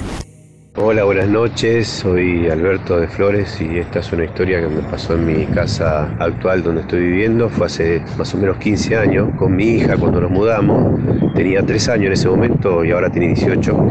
Cuando nos mudamos, una casa grande, es antigua, tipo chorizo, de casi cien años. Y al principio mi hija, los primeros meses, el primer año, empezó como a tener miedo a estar sola, a no querer entrar a las habitaciones que eran oscuras. Y se quedaba sola, con nosotros trabajábamos con mi esposa, quedaba sola a veces con una chica que la cuidaba y ella decía que veía a alguien en una de las paredes, en un rincón, que la saludaba y bueno, tenía miedo, evidentemente no, no, no le era agradable la situación y bueno, como esas cosas se repetían, ella seguía con miedo, incluso había noches, nos pasaba que escuchábamos pasos en la habitación de ella donde pasaban estas cosas con el piso de, de, de madera, escuchábamos y bueno, mirábamos y no había nadie y bueno, dado que ella seguía muy muy asustada, era chiquita y decía que cada tanto veía a alguien que la saludaba, una persona. Decidimos llamar a un tipo, esta gente que limpia las casas y curandero, qué sé yo. Mitad yo creía, mitad no, y bueno, decidimos hacerlo por el bien de nuestra hija y bueno, es así. Esta persona vino, hizo un, unos rezos con vela, con unas cosas, una, una especie de ritual así. Y bueno, él dijo que había una presencia, no nos quiso decir quién era, nosotros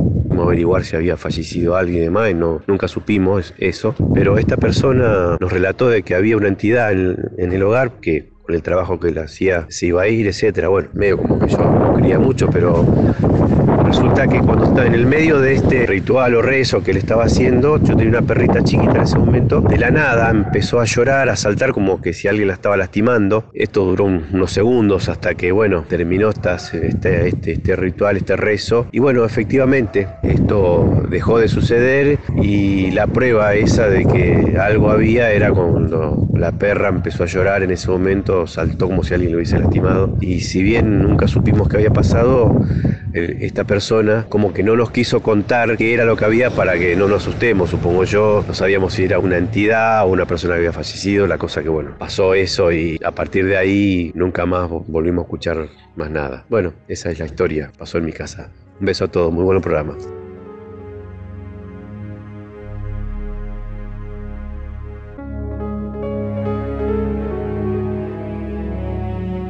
son historias verdaderas contadas por sus protagonistas. Hola, ¿qué tal? ¿Cómo están? Buenas noches. Me llamo Sebastián y quiero contar una historia. Bueno, yo vivo en un complejo barrial tipo monobloc, donde son aglomerados de edificios. Y mi edificio tenía un paredón más o menos de tres metros y una puerta de reja. Me acuerdo que fui a acompañar a mi, la que era mi novia en ese momento, que vivía a dos edificios de ahí, lo voy a acompañar a la casa, era la madrugada. Entonces bajo y estaba la puerta del edificio abierta, ¿no? Que cada dos por tres, la, no sé por qué la dejan abierta. Bueno, estaba abierta la puerta, yo no tenía llave, entonces aprovecho, vamos, digo, no la cierro porque bueno, cuando vengo entro tranquilo. Entonces la voy, la acompaño a mi novia que vivía en el primer piso del edificio, en dos edificios más allá más o menos. Ella vivía en el primer piso, sube, yo me voy, me apuro para irme para que no me cierren la puerta. Cuando llego, la puerta estaba cerrada. Entonces agarro y digo, pero por Dios, ahora cómo entro, digo, ¿no? Encima a esa hora no entraba ni salía nadie porque era la madrugada, como las tres de la madrugada. Entonces vuelvo, me voy para la casa de mi novia y le pido que me tire un picaporte, porque la puerta esa tenía el hueco pero no tenía picaporte, la manija para entrar, digamos. Entonces le pido que me tire un picaporte, que le saque el de la pieza, qué sé yo, para poder entrar. Ella me tira un picaporte, yo lo agarro y voy, ¿no? Cuando voy, meto el picaporte, quiero abrir y no se abría con nada, no sabés, la moví para todos lados y se fuerza, ya lo último, hasta mirá, no la pateé pero la empujé mal y nada, nada. Entonces digo, bueno, ¿cómo, cómo hago para entrar? Agarré, me subo así, salto, pego el salto, me agarro del borde de la pared y subo, piso un poco la reja y subo y me mando por arriba del, del paredón. Estoy arriba, salto del otro lado del coso, del edificio, y miro así y la puerta estaba abierta. Toco así la puerta y se abre. Estaba totalmente abierta. ¿Qué es lo que pasó? No tengo la menor idea, pero yo estoy seguro que la puerta la había dejado cerrada y cuando salté del otro lado del paredón, la puerta la toqué así por tocarla y se abrió. Estaba totalmente abierta. Y bueno, esa es mi historia.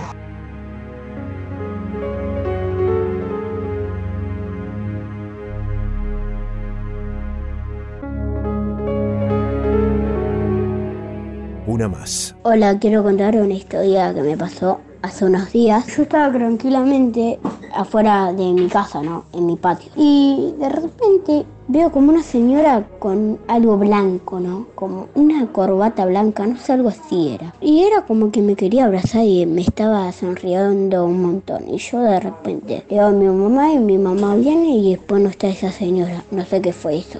Mi mamá me contó de que tenía una abuela, una bisabuela que siempre le gustaba tener como un vestido blanco, no sé si era ella, pero bueno. Chao radio, los quiero mucho.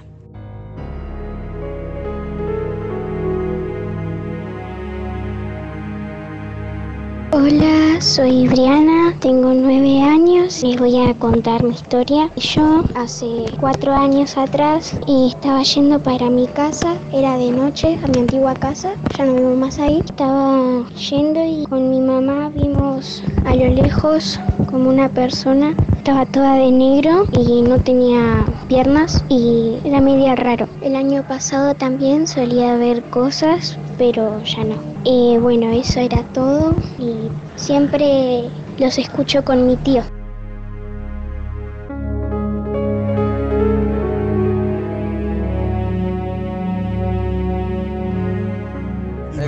¿Cómo andás? ¿Todo bien, genio? Me encantan las músicas que ponen atrás, viste, así cuando hablabas, contás las cosas. De la de Resident Evil Revelation y la de Resident Evil tres Nemesis. Terrible como lo cuento. Bueno, mi historia es un poco, te lo resumo, viste, para no alargarla, alargarla. Mi señora hace tres años que la operaron del brazo y la internaron a ella Entre Ríos y La Valle. Hay una clínica y ella escuchaba cosas y yo un día le pregunté a los médicos y me dijeron. Y un día vio a una nena, el fantasma de una nena que estaba en uno de los placares con sangre y que la miraba y la miraba. Y cuando nos fuimos pregunté, averigüé y averigüé por internet y es un, antes era un hospital de niños y se prendió fuego. Está en Entre Ríos y La Valle. Saludos, Héctor.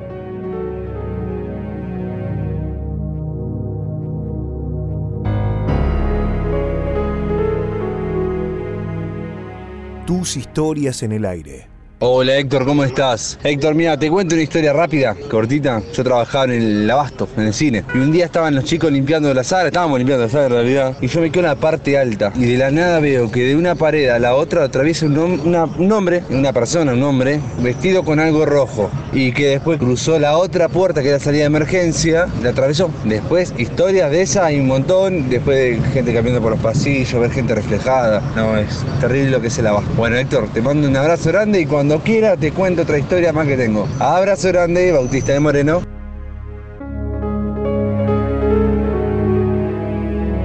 Mandanos tu historia por WhatsApp once veintisiete ochenta y cuatro diez setenta y tres. Hola radio, estoy escuchando. Trabajo en Capital en el Palacio Barolo, un edificio emblemático de cien años de seguridad de noche, cargado de edificios de noche. Y hay fantasmas, es real, tengo fotos. Y la semana pasada me pasó que a las once y media de la noche piden el ascensor cuarto piso. Va el ascensor, para, miro por la cámara, veo una persona que sube, pasa caminando, sube y baja el ascensor obviamente. Estaba con las luces apagadas, va para el ascensor, no salía nadie. Me levanto a ver, no había absolutamente nadie dentro del ascensor, o sea que cosas paranormales existen.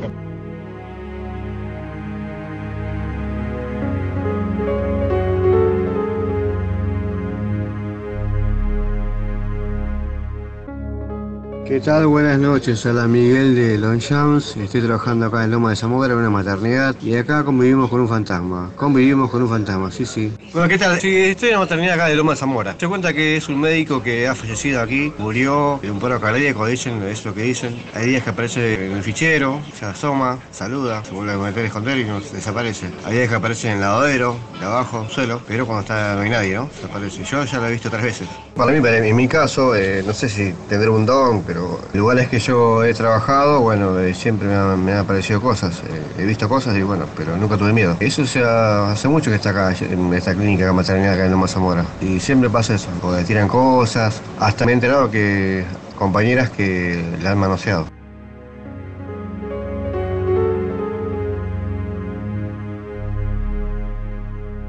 Hola Héctor, los vengo escuchando, la verdad que el relato del muchacho este parece interesante, pero no, no, no le creo mucho. Se nota que está angustiado, que algo raro le pasó, pero no creo que sea real lo que está contando. Y si fuera real sería extraño, pero no tan extraño, porque hay, cada, hay gente que se come cada cosa, se come a la madre, sería algo pasajero. Chicos, buenas noches, acá Daniela de Lanús. Mi opinión sobre el muchacho es que la paranoia es de él, seguro. Acá en Lanús nunca se escuchó un caso así, así que los problemas psiquiátrico lo debe tener el muchacho. Héctor, te mando una foto, no sé si es para Idolia, si es realmente lo que se ve, te la mando y decime. Hola Héctor, acá Ricardo de Lanús Este, ahora estoy en mi trabajo. Respecto al hombre que habló, eso que se comió a la madre de la chica, eh, suena como que puede ser cierto por el, lo asustado que estaba, ¿no?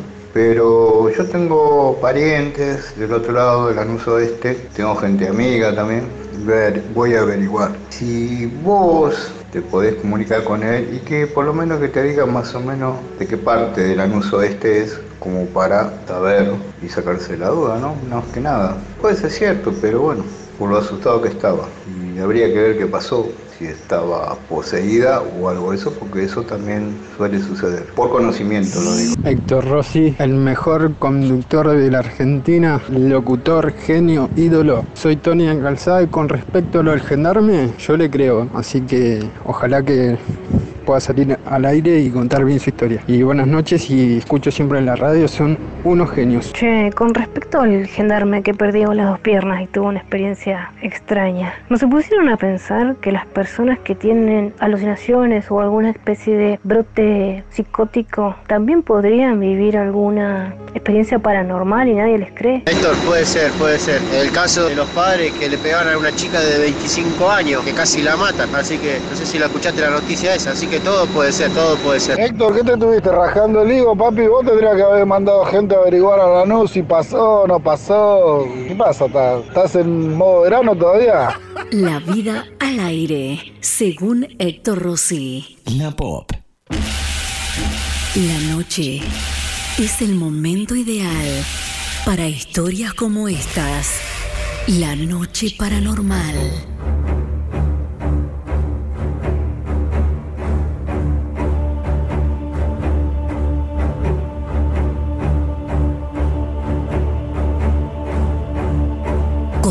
Tu historia paranormal, en vivo, llamando al once veintisiete ochenta y cuatro diez setenta y tres. Grabala en audio y envíala por WhatsApp al once veintisiete ochenta y cuatro diez setenta y tres.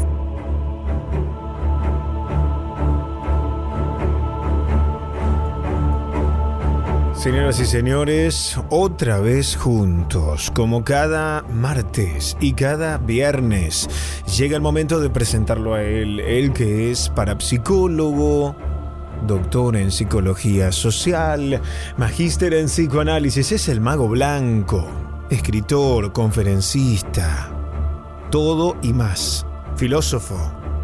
Ustedes son protagonistas con sus preguntas. Es el momento de recibirlo, como cada noche de martes, al maestro Antonio Laceras en vivo. Hola, Antonio, buen martes. Pero muy buen martes, muy buen martes. Bueno, aquí estamos de nuevo en vivo. No te voy a preguntar, porque yo ya me adelanté y te lo pregunté la vez anterior, si sí. Hoy, veintidós del dos del veintidós, en este tiempo que le queda a este día, se abrió algún portal o algo. Si querés te lo repregunto para algún distraído o distraída que todavía no haya escuchado lo Con que hablábamos. Con todo gusto. Hagamos de cuenta que nunca me preguntaste. ¿Qué me querías preguntar? Eh? Te pregunto. ¿Se está cerrando sí. un portal? ¿Se termina de abrir un portal? ¿Qué está pasando hoy? dos dos cero dos veinte cero veinte veintidós. Contame, Antonio. Bueno, después de sesudos y profundos estudios que se vienen haciendo desde las escuelas iniciáticas egipcias hace varios miles de años, está determinado que el veintidós del dos del año dos mil veintidós termina a la medianoche. O sea, eso está confirmado. Eso está confirmado, son estudios milenarios. Perfecto. Sí, sí, sí. Este, ahora, como decíamos la vez pasada, eh, estamos usando el calendario gregoriano, que fue indicado por un papa algunos cuantos siglos atrás, pero tampoco demasiado. Eh, se tomaron una serie de cifras arbitrarias porque había que reajustar el calendario anterior, el juliano, que, que, que ya estaba fuera de, de, de, de, de circulación. Claro. Entonces se hizo este, pero... With Lucky Land Slots, you can get lucky just about anywhere. Dearly beloved, we are gathered here today to... Has anyone seen the bride and groom? Sorry, sorry, we're here. We were getting lucky in the limo and we lost track of time. No, Lucky Land Casino, with cash prizes that add up quicker than a guest registry. In that case, I pronounce you lucky. Play for free at Lucky Land Slots dot com. Daily bonuses are waiting. No purchase necessary. Void where prohibited by law. eighteen plus. Terms and conditions apply. See website for details. O'Reilly Auto Parts puede ayudarte a encontrar un taller mecánico cerca de ti. Para más información, llama a tu tienda O'Reilly Auto Parts o visita O'Reilly Auto punto com. Oh, oh, oh, O'Reilly Auto Parts. Siguiendo ciertas, ciertos cálculos y, y determinaciones que la verdad nada tienen que ver con aspectos Eh, tradicionales, esotéricos.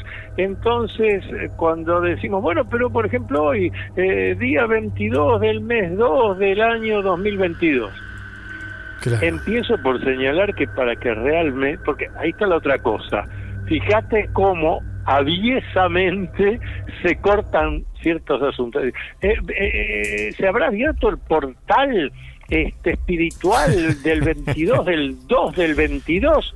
¿Cómo del veintidós? No estamos en el año veintidós, estamos en el año dos mil veintidós. Ah, pero ahí hay un cero. Claro. Tendría que ser el, veintidós del dos del dos mil doscientos veintidós. Entonces no me conviene, recorto. Claro. Bueno, eh, eh, no, ningún portal, no tiene nada que ver. Claro. Este, pero es buena la pregunta porque fíjate que llegaron muchos mensajes y comentarios sobre eso. Eh, estos temas son mucho más profundos, tienen que ver, sí, cuando se dan ciertas posiciones astronómicas. Claro. Por ejemplo, lo que se llama un stellium. Un stellium es cuando varios planetas a la vista del ojo desnudo en el cielo parecen estar acomodados juntos sobre un, un mismo sector. Obviamente que es una ilusión óptica, sí, pero eso está generando un fenómeno natural que tiene que ver con cuestiones cósmicas y esotéricas y que sí se han de tener en cuenta. Pero esto otro no, porque son simplemente eh, decisiones que los humanos hemos tomado. Con ese criterio, eh, el mundo islámico, que utiliza otro calendario, eh, a ellos no, no se les abriría el portal. Claro, claro, claro, claro. Qué interesante, porque vos sos el único, eh, o, o de los pocos, porque la verdad que tampoco me quiero quiero creer que he escuchado todo, no tuve tiempo de escuchar todos los programas de radio y de tele, pero sos de los pocos que con conocimiento primero y con autoridad después eh, decís esto, porque en general muchos se suben a la ola de sí, el portal, la energía. Bueno, pará, paremos la pelota, ¿no? Vamos a hablar en serio el tema. Claro, pero fíjate que me ha pasado en algunas ocasiones de que cuando alguien sale con esto de tal cifra que podría ser el once del uno del dos mil once, y entonces le digo, pero usted sabe por qué estamos usando este calendario, de dónde salió, no tienen la menor idea. Es más, por ahí piensan que, que este calendario es el que se creó hace dos mil años cuando nació Jesús. Ahí claro. Está el problema. Cuando vos investigás, estudiás, tarea que hay que hacer todos los días, todos los días hay que tener un rato de tiempo para leer, para estudiar, para pensar, para reflexionar, para actualizarse. Hoy Internet lo permite perfectamente. Uh-huh. Aprendés mucho y ese aprendizaje te permite fundamentar desde dónde estás diciendo lo que estás sosteniendo. Fundamentar, no argumentar. Claro, claro, claro, claro. Bueno, para todos los que, como siempre, este se, se pregunta, se propone el tema, yo decía, esperen a Antonio, vamos a, la, vamos a charlarlo con Antonio. Aquí estamos charlándolo en este martes veintidós de febrero de dos mil veintidós. Pero antes de abrir el consultorio, que es lo que generalmente todos los martes y viernes ya se ha transformado en un pilar del programa, te quiero invitar a que des tus redes de contacto, tus maneras directas, Antonio. Con todo gusto. Primero los invito a visitar mi página web doble u doble u doble u punto antonio laceras punto com.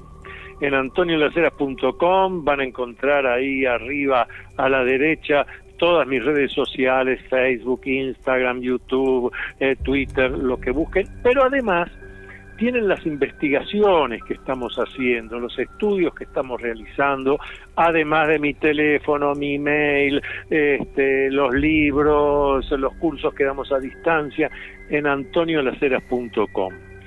Para la gente que ya lo que necesite sea específicamente una consulta personal conmigo, eh, venir al instituto a que mi, los especialistas de mi equipo le hagan una armonización.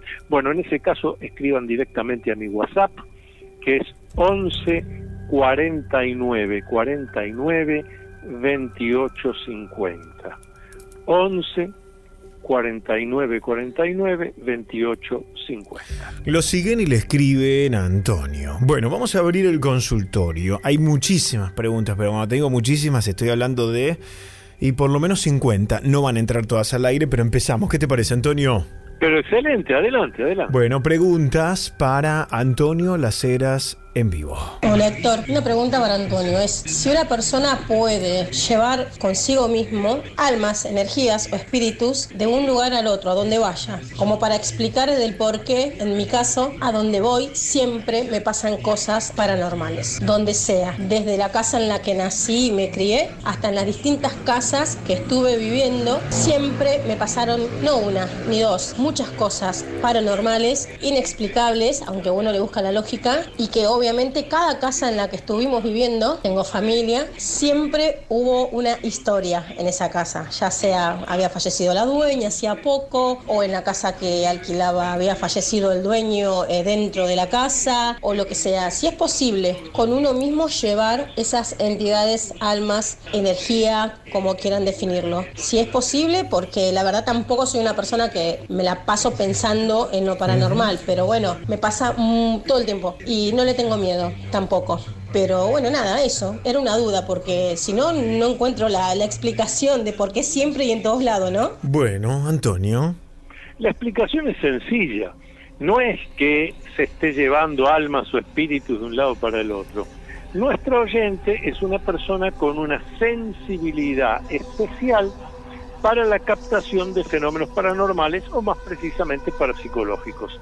Entonces, ella capta cosas que otras personas podrían no captar. Yo a mis alumnos se lo explico siempre de la misma manera. Es como aquel, hago esta comparación, es como aquel que tiene una gran sensibilidad a la luz solar. Aún recién amanecido ya tiene que estar con anteojos negros, porque si no le molesta, percibe demasiado la luz solar. Acá es lo mismo. Es una persona que tiene habilitadas, vaya a saber por qué causa, yo habría que estudiarlo, estas facultades paranormales, y capta distintas entidades, energías que hay en cada lugar a, a donde está yendo. Mientras que otra persona, diríamos entre comillas, sin esa habilidad, uh-huh, no las capta. Bien. Bueno, hay más. Adelante, pasen. Hola Héctor, querías... Hola Héctor, buenas noches. Somos Silvia y Alberto de Avellaneda. Recibimos un reto de un fantasma, de una historia que contó un oyente, de un doctor que había muerto en la casa donde él vive, o sigue viviendo, y que él sentía en el garage mucho olor a transpiración, mucho olor a... A, a chivo. Y bueno, después se terminó enterando que era el doc, que siempre tenía olor a transpiración. Se enteró por un vecino. Bueno, mi marido hizo una broma sobre el doctor fantasma y dijo que había que regalarle un desodorante. Y en ese momento se volcó encima, casi sola, una fuente de tomates con aceite, se cortó la luz y a mí se me activó una alarma en el teléfono que nunca la había puesto. O sea, para nosotros fue re paranormal y tuvimos que pedirles disculpas al doc diciendo que había sido una simple broma. Me gustaría que el maestro, el mago blanco, diga si a veces los fantasmas se enojan, si en realidad... Eh, hacemos una broma, pero fue paranormal y es una historia real. Hermosa la radio, te seguimos siempre. Beso, beso desde Avellaneda. Besos, le agrego para que Antonio conozca el resto de la historia. Esta gente salió al aire, te lo resumo, Antonio, y a la gente que nos sí, escucha, que tal vez no escuchó al principio. Se mudan a una casa, el marido de esta mujer sentía olor a transpiración todo el tiempo. En los ambientes había como olor a una persona sudando. Obviamente no había nadie. Che, qué olor, qué olor, qué olor. En algún momento lo comenta esto en el barrio y le dicen, ah, vos no sabías de quién era la casa, quién vivía antes, quién murió ahí. El doctor tanto, no, no recuerdo el apellido, que era justamente una persona que tenía ese problema de, de que sudaba mucho, que todo el tiempo tenía olor a transpiración. Esto es lo que ellos se enteran, ese mensaje sale al aire y ella nos cuenta entonces que hizo una broma, el marido diciendo, bueno, que se ponga desodorante el doctor, y le pasó lo que acaba de relatar. Todo en la misma casa, Antonio. Claro, se nota que en vida tenía una exudación intensa. Eh, pero lo importante, es muy bueno este, este llamado de los oyentes, porque lo importante es, hay que respetar a las entidades cuando se manifiestan. Nos dice nuestro oyente, ¿se habrá enojado? No tenga la menor duda. Es más, si nuestro oyente hubiera cortado el mensaje diciendo, bueno, le pregunto al doctor Laceras, ¿qué puede haber pasado? Yo lo primero que iba a decir es, se cortó la energía eléctrica, se cayó algo, exactamente lo que ella está diciendo, y agregó un tema con el celular. Sí, efectivamente, eso pasa, y es la demostración de que la entidad vaya a saber qué estaba buscando y en lugar de, de respetar su búsqueda o su presencia, hacen un humorismo. Bueno, parece que las entidades quieren ser respetadas, se enojan, eso es verdad. Uno más, a ver qué dicen. Once veintisiete ochenta y cuatro diez setenta y tres. Hola Héctor, buenas noches. Mi nombre es Jessica y esta es una consulta para el señor Antonio. Quería saber cómo me puedo dar cuenta yo si me hicieron un, algún trabajo de brujería, y en el caso de que se dé que sí, cómo podría arreglar el trabajo, digamos, deshacerme de él. Muchas gracias. Bueno, dos preguntas potentes, ¿no, Antonio? Sí. Eh, que lo comparo con la medicina. Bueno, eh, si yo estuviera enfermo, ¿qué debiera hacer? Ir al médico, claro, y que el médico diagnostique realmente si me pasa algo o no, y el médico dirá qué hay que hacer. Acá es lo mismo.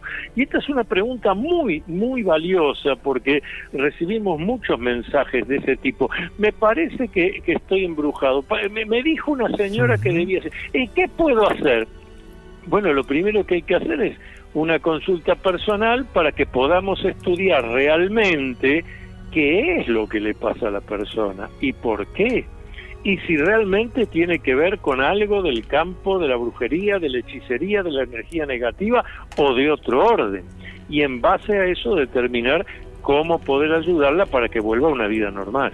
¿Mm? No es que... no, voy a insistir en esto, no es que hay un método, ah, pero si usted enciende tres velas de tal color lunes, miércoles y viernes, ojalá fueran las cosas tan fáciles, pero no claro, lo son. Claro. Requiere todo un proceso. Entonces, primero hay que determinar qué es lo que realmente le está pasando y por qué. A partir de ese buen diagnóstico, en este caso esotérico, podemos ver de qué manera se resuelve. Es Antonio Las Heras, estamos en vivo en Pop ciento uno punto cinco y ustedes mandan sus audios once veintisiete ochenta y cuatro diez setenta y tres. Hola Héctor, esta es una consulta para el doctor Las Heras, genio, saludos gigantes para vos también. Hace poco falleció el papá de mi señora y dejaron las cenizas en la iglesia y todo lo que tenían que dejar lo dejaron ahí. Cuestión, se trajo la caja de las cenizas. Mi pregunta para el doctor Las Heras es, no sé si tenerla en casa, la caja sola vacía, trae consecuencias a modo espiritual o consecuencias negativas o algo por el estilo. Yo, toda la familia estaban todos en contra de quedársela, no, ninguno se la quiso quedar y ella dijo, bueno, yo me la quiero quedar. Así que mi pregunta es esa, a ver si traerá alguna consecuencia negativa. Bueno, yo te voy a agregar, ahora Antonio te va a responder, pero yo te agrego algo más, porque no es el primer oyente de este, en pareja que hace esta pregunta. Le agrego, les agrego a Antonio y a ustedes como dato de color. Si que, ah, lo vamos a reconectar a Antonio que se cortó.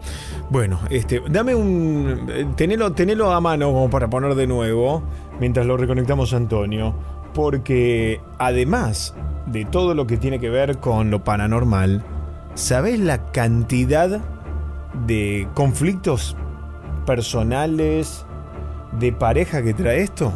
Porque uno quiere y el otro no. O sea, no, no traigas las cenizas acá, no, pero son las cenizas de mi mamá o son las cenizas de mi papá. Digo, se genera además un conflicto personal, un conflicto de pareja, porque insisto, uno quiere pero el otro no, en función de lo peligroso o no que puede llegar a ser llevar las cenizas o una urna a casa con restos mortales. Lo estamos reconectando, Antonio Las Heras. Esto es en vivo. Por algún motivo se cortó también, ¿no? Esto no, no tiene otro sentido que lo paranormal, obviamente. Algo, algo pasó en, en el llamado. Pero en este programa hablamos mucho de hasta dónde está bien tener las cenizas de un ser querido. ¿Volviste, Antonio? ¿Estás ahí? Claro, claro, he regresado. Porque perfecto, yo hago estas cosas, estas brechas en el espacio-tiempo. Sí, señor. Te agrego algo que eh, estaba diciendo para, para sí, también como una reflexión extra a la, a la consulta parapsicológica, paranormal. ¿Sabes la cantidad de parejas que tienen conflicto después por este tema? Porque uno de los dos dice, sí, quiero traer las cenizas de mi papá, de mi mamá, de quien sea. Y el otro le dice, no, esto va a traer una energía negativa, de muerte. Bueno, ¿hasta dónde puede generar algo este, negativo el hecho de las cenizas en casa? De ninguna manera, de ninguna manera. Tanto si nos dicen, bueno, no, pero... Eh, tiramos las cenizas como la persona quería en vida en tal lugar, pero me traje la urna al menos para tener un recuerdo, o me traje la urna con las cenizas dentro. No tiene, ni, desde el punto de vista esotérico, energético, esotérico, no tiene ningún problema, ninguna dificultad. Acá la cuestión es psicológica. Yo comprendo perfectamente que hay gente que la verdad eh, lo altera, lo pone nervioso, le hace mal eh, conocer que en su casa hay una urna que se usó para los restos de un desencarnado o que están los restos dentro. Claro. Es una cuestión psicológica, entonces ese temor hace que te sientas mal, que ya estés predispuesto y como vos decís, en la familia suele generar más de un problema. Eh, pero esto es el nivel psicológico. A nivel energético esotérico, como digo siempre, no hay lugar más sereno, más tranquilo sí, que un cementerio. Así que imagínense tener solo una hornita. Dicho sea de paso, llegado a este punto, me acordé de algo que estaba pensando hace unos días, no lo hablamos, lo vamos a hablar ahora uh-huh. aquí a, al aire. Sí. Un, un día tenemos que hacer, no digo todo el programa, pero un rato de la noche paranormal desde adentro de un cementerio. Uy, sí, me encanta. Bueno, sí. Acá te, dan, te van a dar más bola a vos que a mí. Hay que pedir un permiso o algo, ¿no? Sí, pediremos, pediremos. Vamos a buscar la vuelta, listo. Pero me parece que eh, transmitir desde ahí... Eh, ya los oyentes se van a dar cuenta que transmitimos un lugar sereno, tranquilo. Bueno, de hecho, lo charlamos toda la semana pasada, pero me parece interesante. Vos estuviste hace un par de fines de semana grabando, investigando en Chacarita, sí. en el cementerio, y tuviste ahí un montón de oyentes de la Pop que te, enseguida te fueron a hablar. Bueno, sí, un domingo a la tarde, pero también, por eso me llamó la atención, digo, eh, en un lugar como un cementerio donde... La gente que vino a saludarme no me esperaba, uh-huh. eh, no sabían que yo iba a estar grabando ahí, eh, habían ido, concurrido a, a dejar una flor, a, eh, una flor, un, un saludo a sus seres queridos desencarnados, y sin embargo nos encontramos ahí. Como digo esto, también digo que parte de nuestra investigación pudimos fotografiar y demostrar cómo en algunos nichos abandonados y ya rotos, con los restos mortales dentro, uh-huh. allí en el cementerio de la Chacarita, aparecen claramente trabajos de magia negra. Claro, claro. Incluyendo hasta, que lo hemos fotografiado, alguien, obviamente experto en magia negra, que hasta metió eh, al lado de la urna eh, un pequeño ataúd de no más del poquito más del tamaño de una mano, negro, con los datos de la persona a la que se le está haciendo el mal. Mm, Dios. Útil para la gente que dice, ah, pero esas cosas ya no existen. Existen mucho más que antes. Se hacen más que antes, son más frecuentes y por eso también el mal anda dando vueltas por todos lados. Antonio Las Heras está en vivo, preguntas. Hola Héctor, mi pregunta es para Antonio. Quería saber, nosotros vivimos en provincia, tengo cuatro chicos y mi señora. Como yo trabajo como encargado de edificio, trabajo por la mañana y por la tarde, cosa que salimos a las cinco de la mañana de mi casa y volvemos a las diez de la noche. Pero todo el transcurso del día estamos en la casa de mis padres, en la portería de ellos. El asunto que se siente una mala energía, sé que no tienen ninguna mala intención con nosotros, pero se siente una mala energía que no podemos avanzar positivamente con nuestro progreso. Digamos, estamos queriendo salir de cuenta para poder juntar dinero para poder comprar nuestro propio terreno, pero no podemos. Justo el mes salimos de cuentas, pero no sé de qué forma llega y salimos comprando cosas que nos empieza a generar gastos y no podemos ahorrar ese dinero. Yo lo siento como que hay una mala energía o una mala onda que nos tiene mal a nosotros, pero sé que no es con intención esa mala energía. Ajá, Antonio.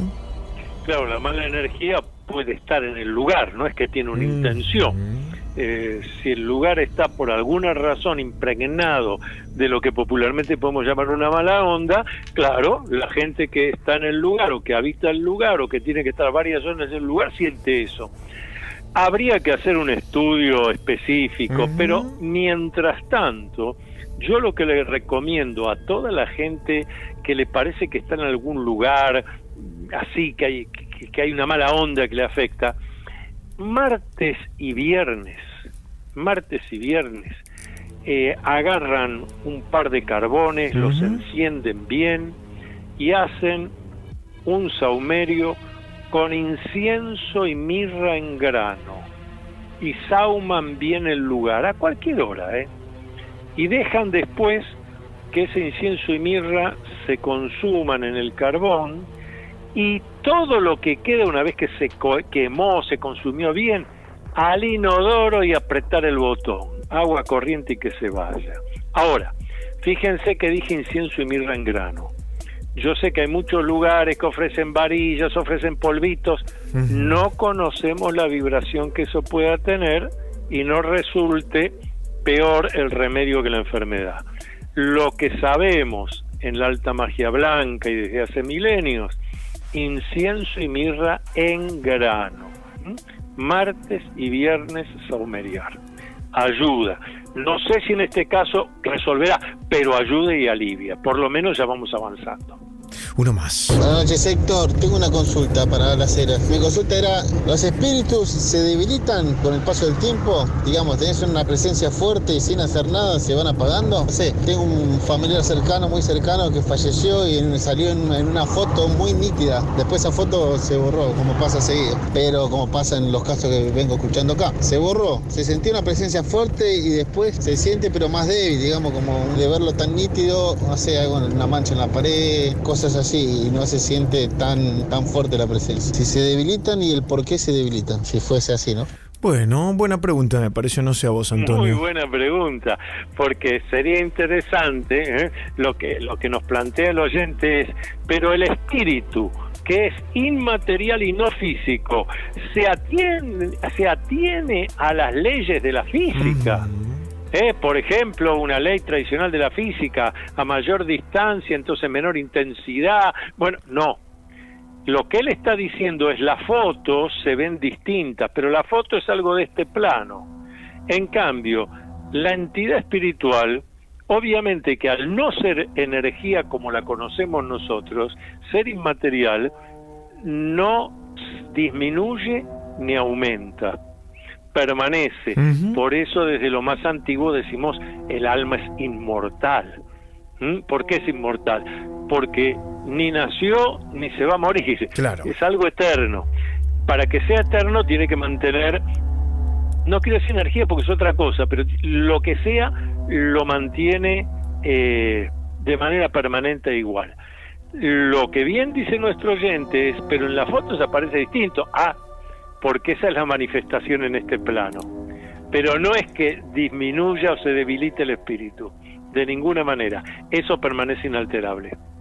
Uno más. Antonio Las Heras está en vivo, responde a tus preguntas paranormales. Buenas noches, soy Maru de Tigre. Una pregunta para el doctor. Yo, estando en Córdoba durante quince días, tuve visiones dormida. Me despertaba con la sensación y la certeza de que iba a pasar algo a alguien en mi entorno, digamos, pero no sabía a quién. Así que llamaba a mi esposo para que se fijen mis hijas, para que vea que estuvieran bien. Y así durante quince días era imposible saber a quién, me despertaba llorando siempre. Bueno, hasta que pasó lo que pasó, él tuvo un accidente, un camión le, le cortó dos dedos, estando él en el auto, se ve que puso la mano en la puerta del auto, él estaba ahí en el volante y no se dio cuenta que, que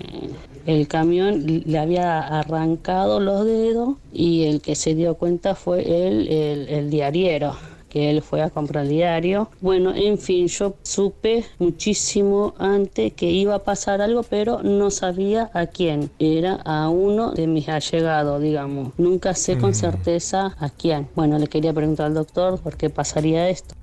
Antonio. Típico sueño extrasensorial. Uh-huh. Y evidentemente precognitivo. Sí, sí, sí, sí. Hay muchísimos ejemplos de esto, pero siempre lo menciono porque en ese momento, allá en los años cuarenta, cincuenta, el psiquiatra más importante de toda Europa, Carl Gustav Jung, que se ocupó de los fenómenos parapsicológicos y que en su descripción de los sueños, él hace una clasificación de los sueños donde habla justamente de los sueños parapsicológicos extrasensoriales y da, pero decenas de ejemplos de este tipo. La persona que sueña de un ser querido que algo le ha pasado, a veces con total precisión.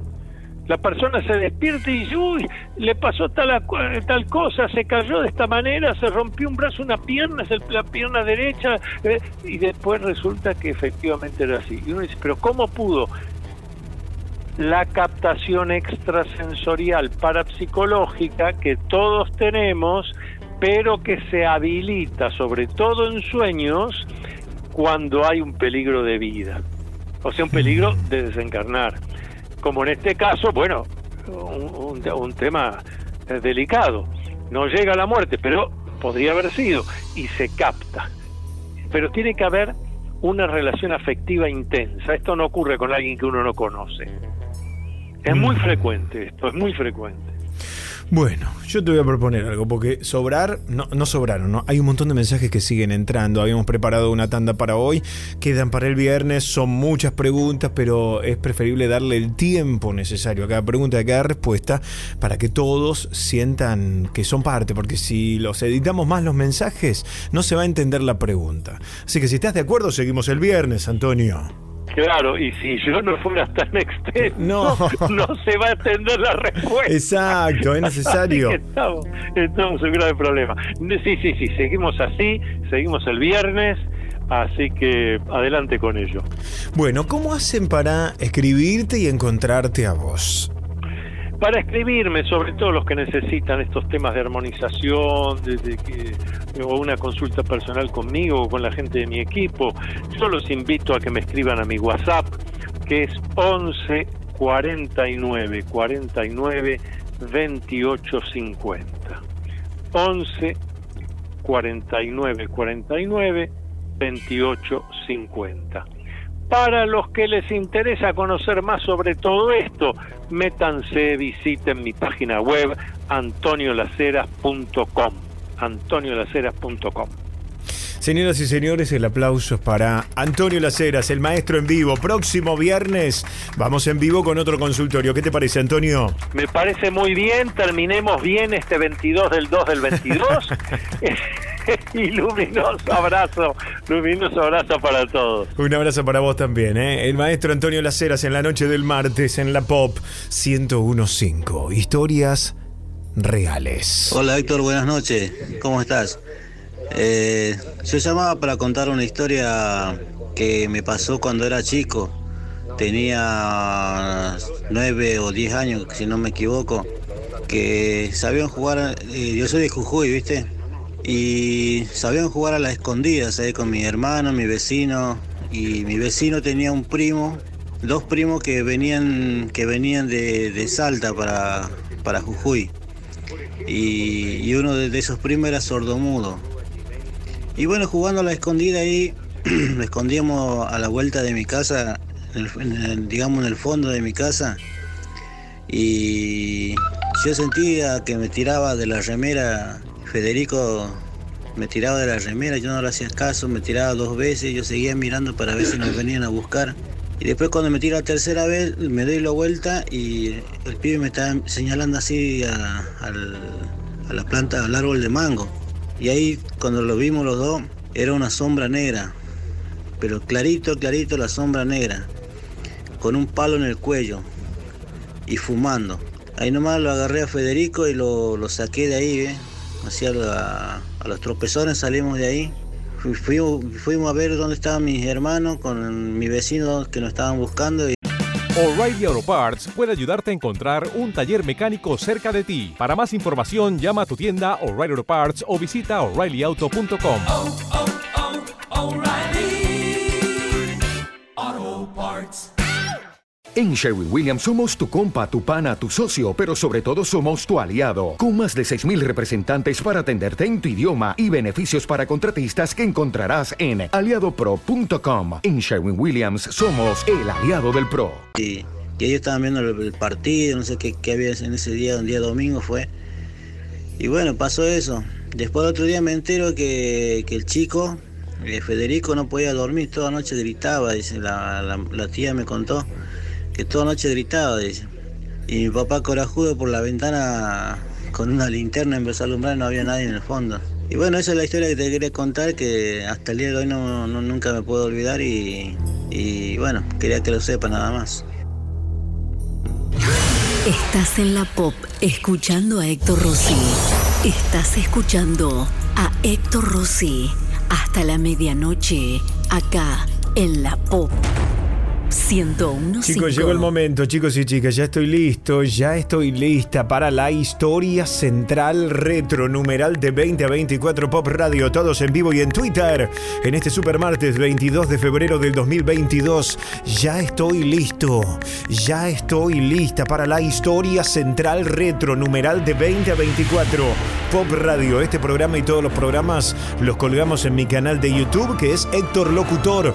Búscame en YouTube, Héctor Locutor, apretá el botón de suscripción, que es totalmente gratis, y por favor haces maratón de la noche paranormal. Búscame en YouTube para escuchar de nuevo los programas, para escuchar los programas viejos. Héctor Locutor en YouTube, Héctor Locutor en YouTube. Suban el volumen. Historia central retro en el aire. Esta es la historia real de Secretos de Familia. Soy de un barrio de Capital, bastante alejado del centro. La General Paz estaba ahí nomás de casa.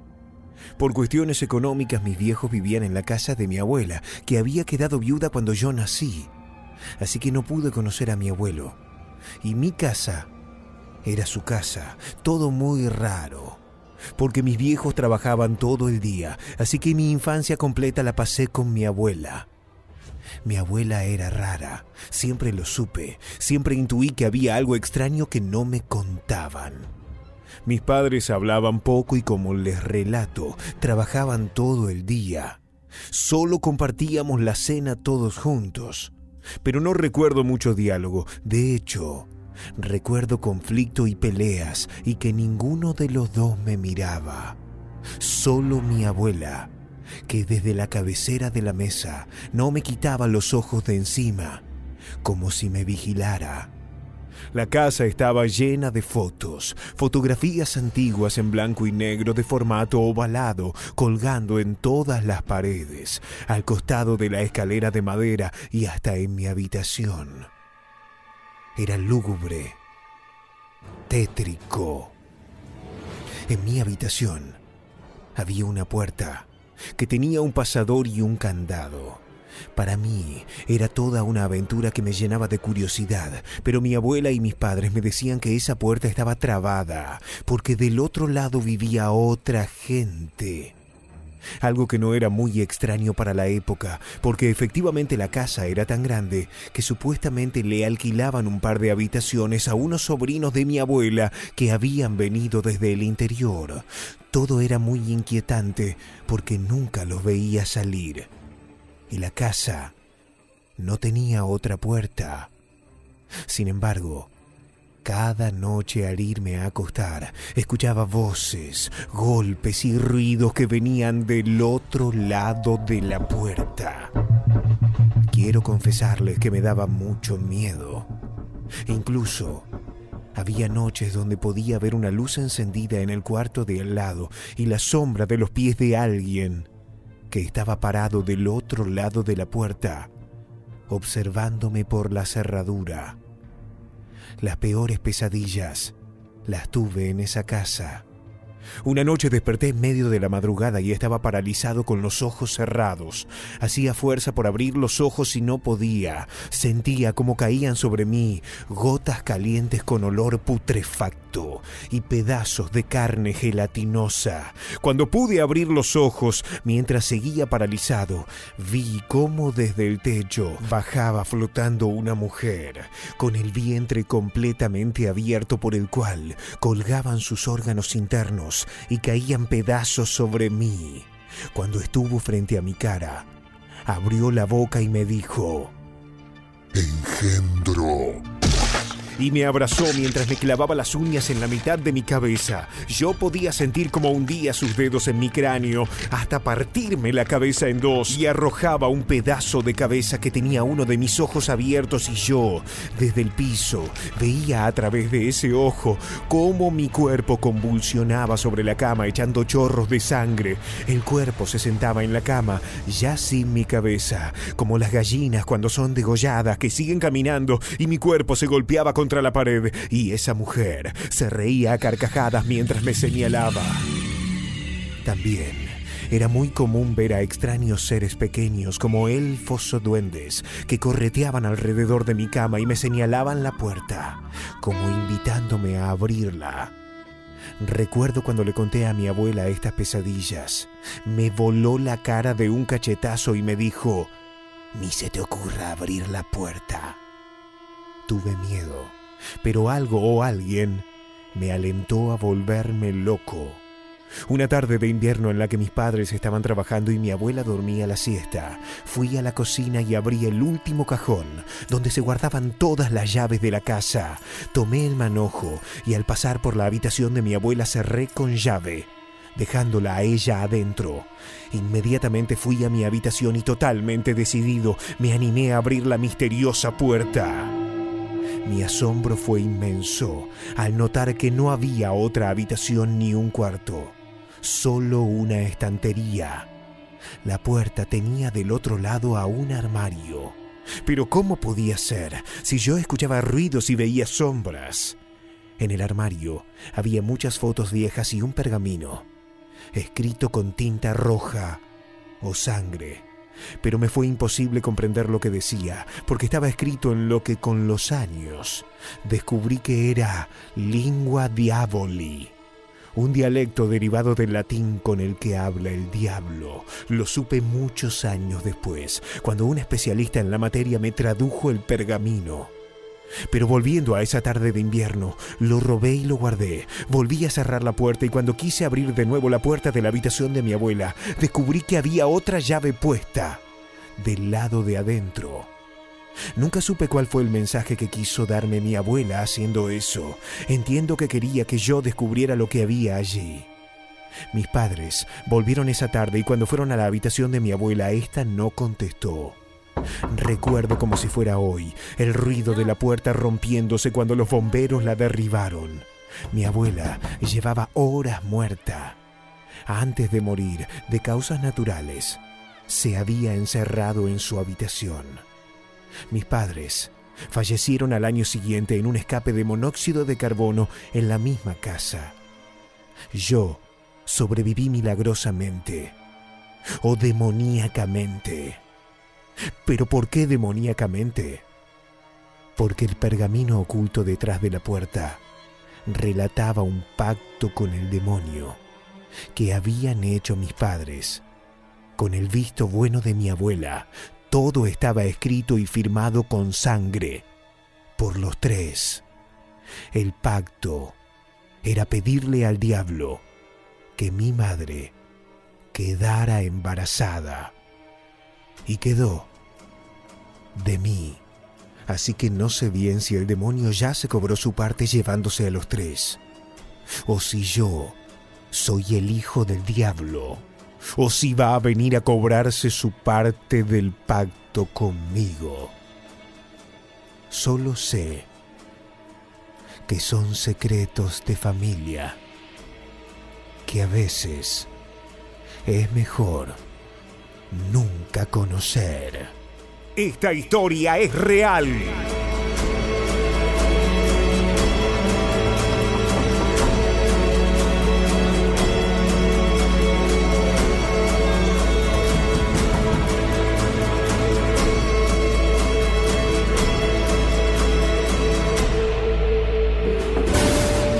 La noche paranormal.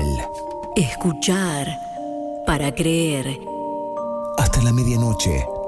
Héctor Rossi, en la Pop ciento uno punto cinco. Historias reales, contadas en primera persona. La noche paranormal. Hola, buenas noches, soy de Concordia, Entre Ríos. Y bueno, a mí me pasó una vez cuando era más chica, tenía unos dieciséis años. Había fallecido mi abuela. Después de cremarla, se decidió llevar las cenizas al cementerio, al nicho de mi abuelo. eh, La cuestión que entre mi hermano, mis primos y mi tío decidimos empezar a jugar, por decir, y sacar fotos en el cementerio para ver qué era lo que salía. La cuestión... salieron muchas cosas en varias fotos. Eh, por ejemplo, en un panteón bien clarito había salido la imagen de un hombre que estaba muy enojado, pero tenía la cara deformada porque estaba muy enojado. En otras me habían salido imágenes simples de personas de espalda, que obviamente en ese momento cuando uno sacó la foto sabía que no, no había nadie en ese lugar. Y sí eh, había una foto que sacamos en un pasillo al aire libre donde estaban todos los nichos, y en el fondo se veían dos sombras negras de una chica y que venía de la mano con un nene chiquitito. Se veía bien clarito, aparte se distinguía que no era mancha de la pared ni nada, se veía bien clarito la imagen de una chica que venía de la mano con, con un nene chiquito. La cuestión es que se me da por mostrarle a mi novio a la noche esas fotos, y él tenía una tía que era curandera. La cuestión que armaron todo un revuelo. Eh, la llamaron a esa tía. Esa tía me dijo que hiciera, que borrara esas fotos porque yo con eso estaba atrayendo muchos espíritus a mi lado, y más que nada lo que le preocupaba era la cara de ese hombre que estaba enojado y la sombra, esas dos sombras de la chica y el infante. Más que nada porque yo en ese tiempo tenía un hermanito chiquitito que tenía dos años y ella me decía que tenía que tener cuidado, que no vaya a ser que pase algo con respecto a mi hermanito que era chiquito en ese entonces. Así que yo del susto que tenía eh, las borré. Hoy en día no sé si hice bien o no, pero me acuerdo bien clarito de esas cosas que salieron. Estás en la Pop, escuchando a Héctor Rossi. Gracias a todos por contar sus historias, por ser parte del programa, por animarse a más. ¿Quién habla en vivo? Hola, buenas noches. Hola, sí, ¿qué tal? Buenas noches. Buenas noches, ¿cómo te llamas? Gabriela. Gabriela, bienvenida, te escuchamos. Bueno, mira, yo tengo varias historias paranormales, uh-huh. o sea... Parece que soy un imán de esas cosas. A Pero la, la más fuerte que tengo, una de las más fuertes, es una. De las más fuertes que tengo es, eh, yo tenía veintidós años, venía a trabajar, cuatro de la mañana, eh, más o menos este, bajo, yo tenía tres cuadras, o sea, el colectivo me dejaba tres cuadras de casa, ¿no? Uh-huh. Tres cuadras de casa y era una noche de invierno, muy fría, oscura. cuatro de la mañana, yo solita, porque nunca tuve miedo. Una de las cosas fue que uh-huh. nunca tuve miedo de nada. Y, y bueno, y estaba bajo el colectivo, esas noches oscuras, digo, uh, qué noche tan fea.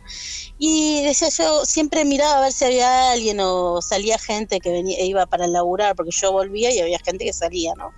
Esa noche no salía nadie, digo, bueno, voy caminando, llegando ya a la primer cuadra que tengo que pasar para llegar a mi casa, y en la esquina veo una señora como toda de blanco, que miraba para todos lados, pues una visión, tengo una muy buena vista, una visión, digo, uh, ¿qué pasó? Pasó algo, decía yo, ¿no? Y miraba para todos lados y se agarraba la cabeza y iba de la esquina de esta que yo veía para la otra esquina que yo no llegaba a ver, obviamente, por las casas. Y cuanto más me acercaba, más rápido veía que la señora llegaba a la esquina, se agarraba la cabeza y miraba para toda de blanco, ¿no? Siempre. Yo decía, wow, algo grave pasó, dije yo. Entonces apuro el paso y, y veía que la señora miraba para todos lados y se agarraba siempre la cabeza, y desesperada, y hacía con las manos como diciendo, ¿qué pasó? ¿Qué pasó? Y cuando ya estoy llegando casi a, a metros de la esquina donde yo vi a la señora, miro y no veían, miro para la esquina de con, supuestamente iba esta mujer y no había nadie. Yo, ¿cómo ah. que no hay nadie? Miro para la otra esquina y para la otra esquina había como una especie de, de quintas que plantaban cosas, estoy hablando hace ya veinte años atrás, ¿no? Uh-huh. Y, y era siempre oscuro, no había nadie, tampoco había nadie, digo yo, qué raro.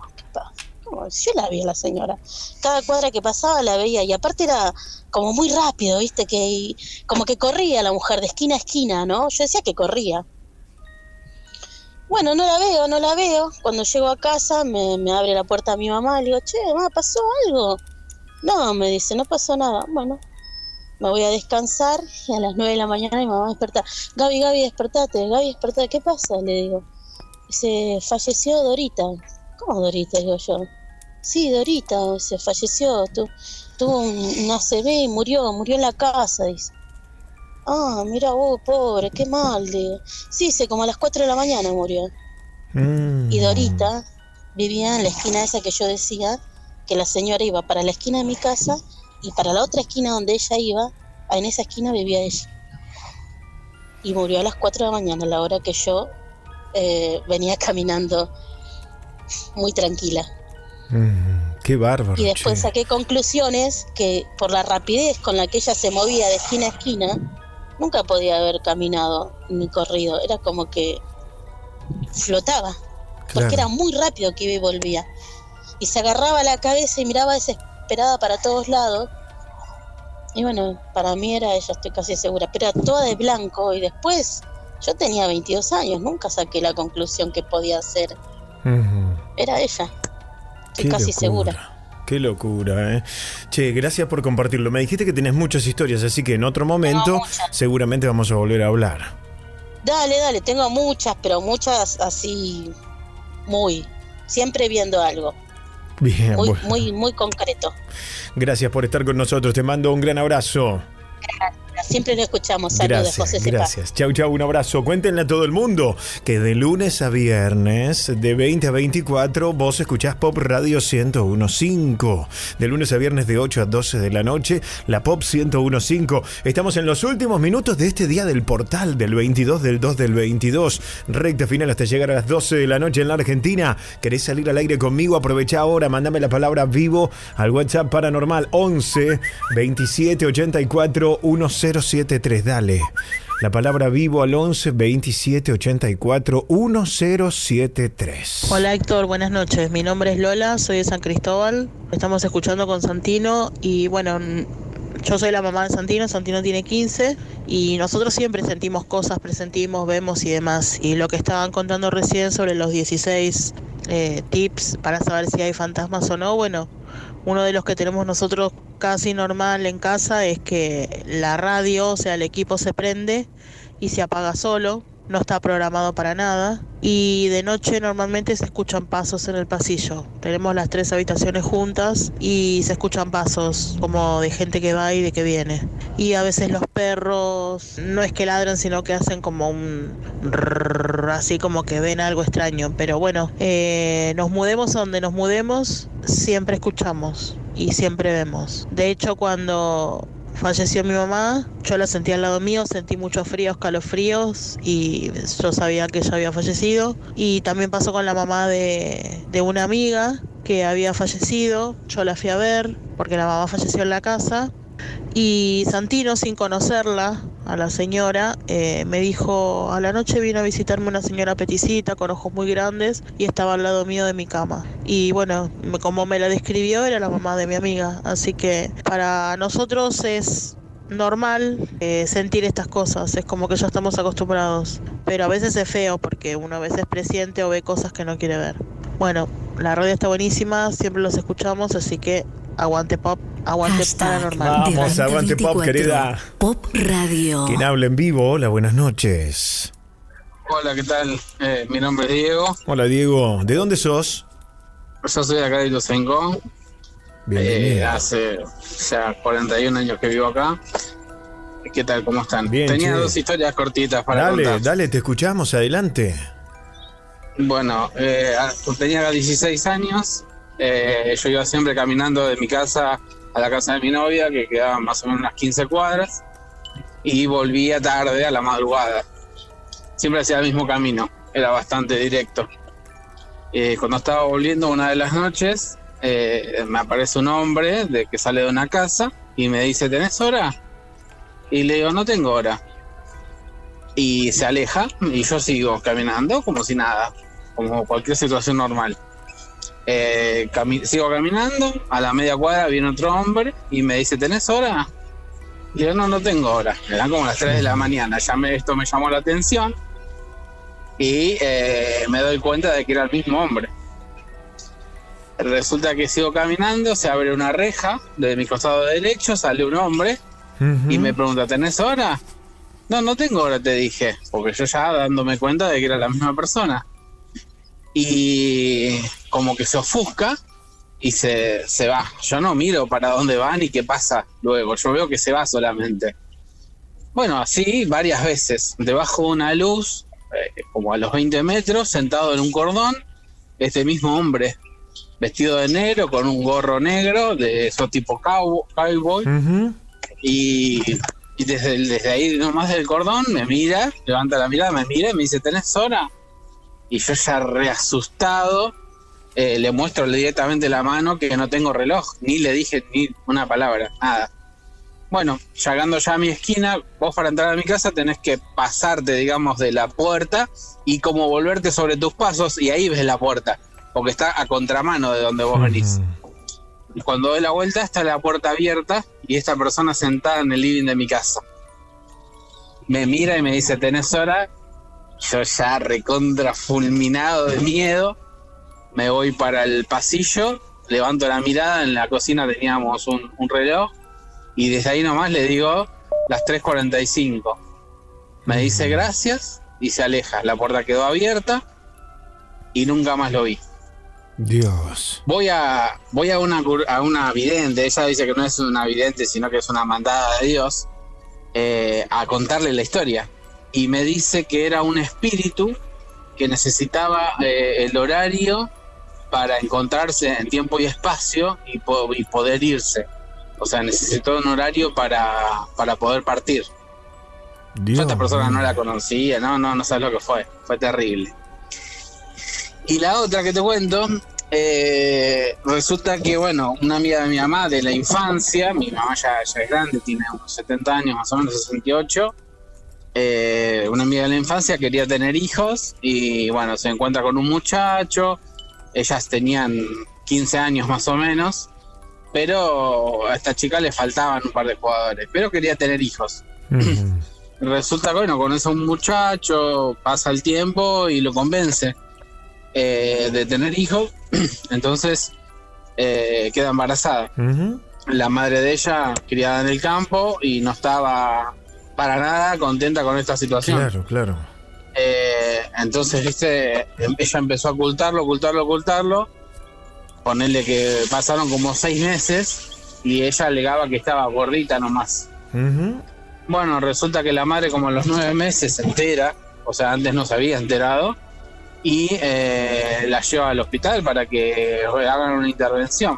Entonces el médico le dice que no, que ya era demasiado tarde, que había que tenerlo.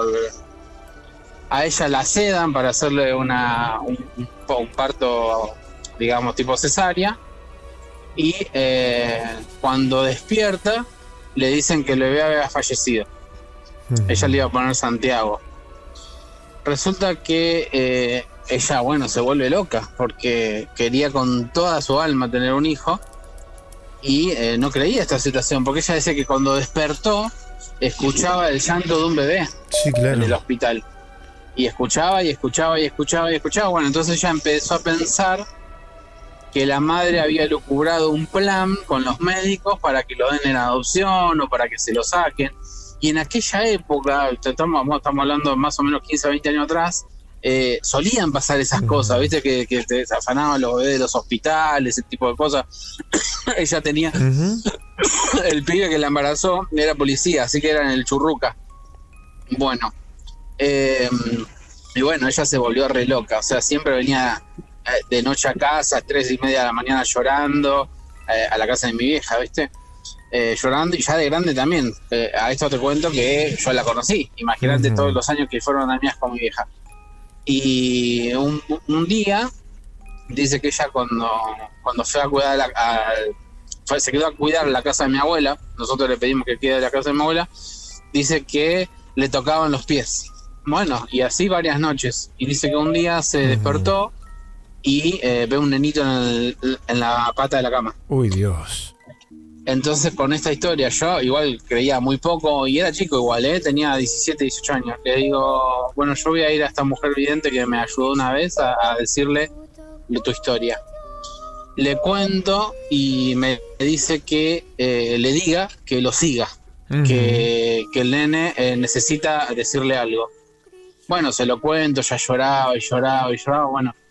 Se lo cuento, ella vuelve a pasar otra noche en la casa de mi abuela y resulta que eh, lo sigue. El nene le hacía venir, venir con las manos. Ella se levanta, va atrás de él. El nene sale por la puerta de atrás y eh, se va hasta el fondo al lado de una higuera vieja, una higuera vieja. Uh-huh. Se acuesta en el piso y le dice, tapame que tengo frío, mamá. Dios. Entonces ella mira para todos lados, recontra asustada, encuentra solamente hojas de, de una palta que había ahí, eh, y lo tapa con todas las hojas de la palta. Bueno, nos cuenta esa historia. Aterrados, aterrados, pero un día yo en la casa de mi abuela, en el año noventa y cuatro, nosotros alquilamos nuestra casa y nos fuimos a la casa de mi abuela, porque mi abuela ya era una señora muy grande, a cuidarla. Un día se escuchaba ruido en el fondo, miramos por, miro por la ventana, yo me levanté tres, cuatro de la mañana y estaba este mismo tipo que te decía el de la hora, en el fondo de la casa de mi abuela, uh-huh. al lado de la higuera. Y yo empecé a atar cabos y digo, esto no puede ser, no puede ser, y me señalaba el piso. Al otro día le cuento a mi familia, ninguno me quería creer, ninguno me quería creer, y con complicidad de mi hermano, fuimos a la higuera, hicimos un pozo al lado de la higuera, y encontramos los huesitos oh, de una criatura. ¡Qué impresionante! ¡Qué impresionante! No, no, fue terrible, terrible. Mirá que vinieron bomberos, policías, todo. Si buscás más o menos por el año eh, noventa y cuatro, noventa y cinco, hay una historia en los diarios de, de Ituzaingó, que, que bueno, que recientemente dicen de esta, de esta historia. Había una criatura encerrada al lado de la higuera. Se ve que la madre lo había matado o con complicidad con el tipo, no sé, y lo había enterrado ahí. Qué y a mí este espíritu que se me había aparecido me lo, me lo mostró. Che, gracias por compartir este tremendo testimonio. Te mando un abrazo. Que tengan buenas noches. Gracias, radio. Gracias. Bueno, me parece que no queda ninguna duda. Con esta historia terrible, en este super martes veintidós del dos del veintidós, salimos del clima paranormal. Contanos tu experiencia paranormal. once veintisiete ochenta y cuatro diez setenta y tres. El WhatsApp de la Noche Paranormal. Llegué hasta las doce, ya te voy a llamar el lunes porque al final hubo una incomunicación increíble. Pasó? Me llamaste, yo te llamé. El lunes sin falta te el otro lunes vas a llamar. Bueno, llama Tengo mañana. Un montón de cosas que contarte. Aguante, bueno, aguante la radio. Aguante paranormal, cambia el clima. Sí, ¿quién habla? Buenas noches. Hola. Sí, ¿tu nombre? Te habla Ángel. El día viernes te vengo hablando. Ángel, decime. Eh, te quería hacer la consultita si hoy, el día de hoy, se lo podés plantear a Antonio para que me dé la respuesta.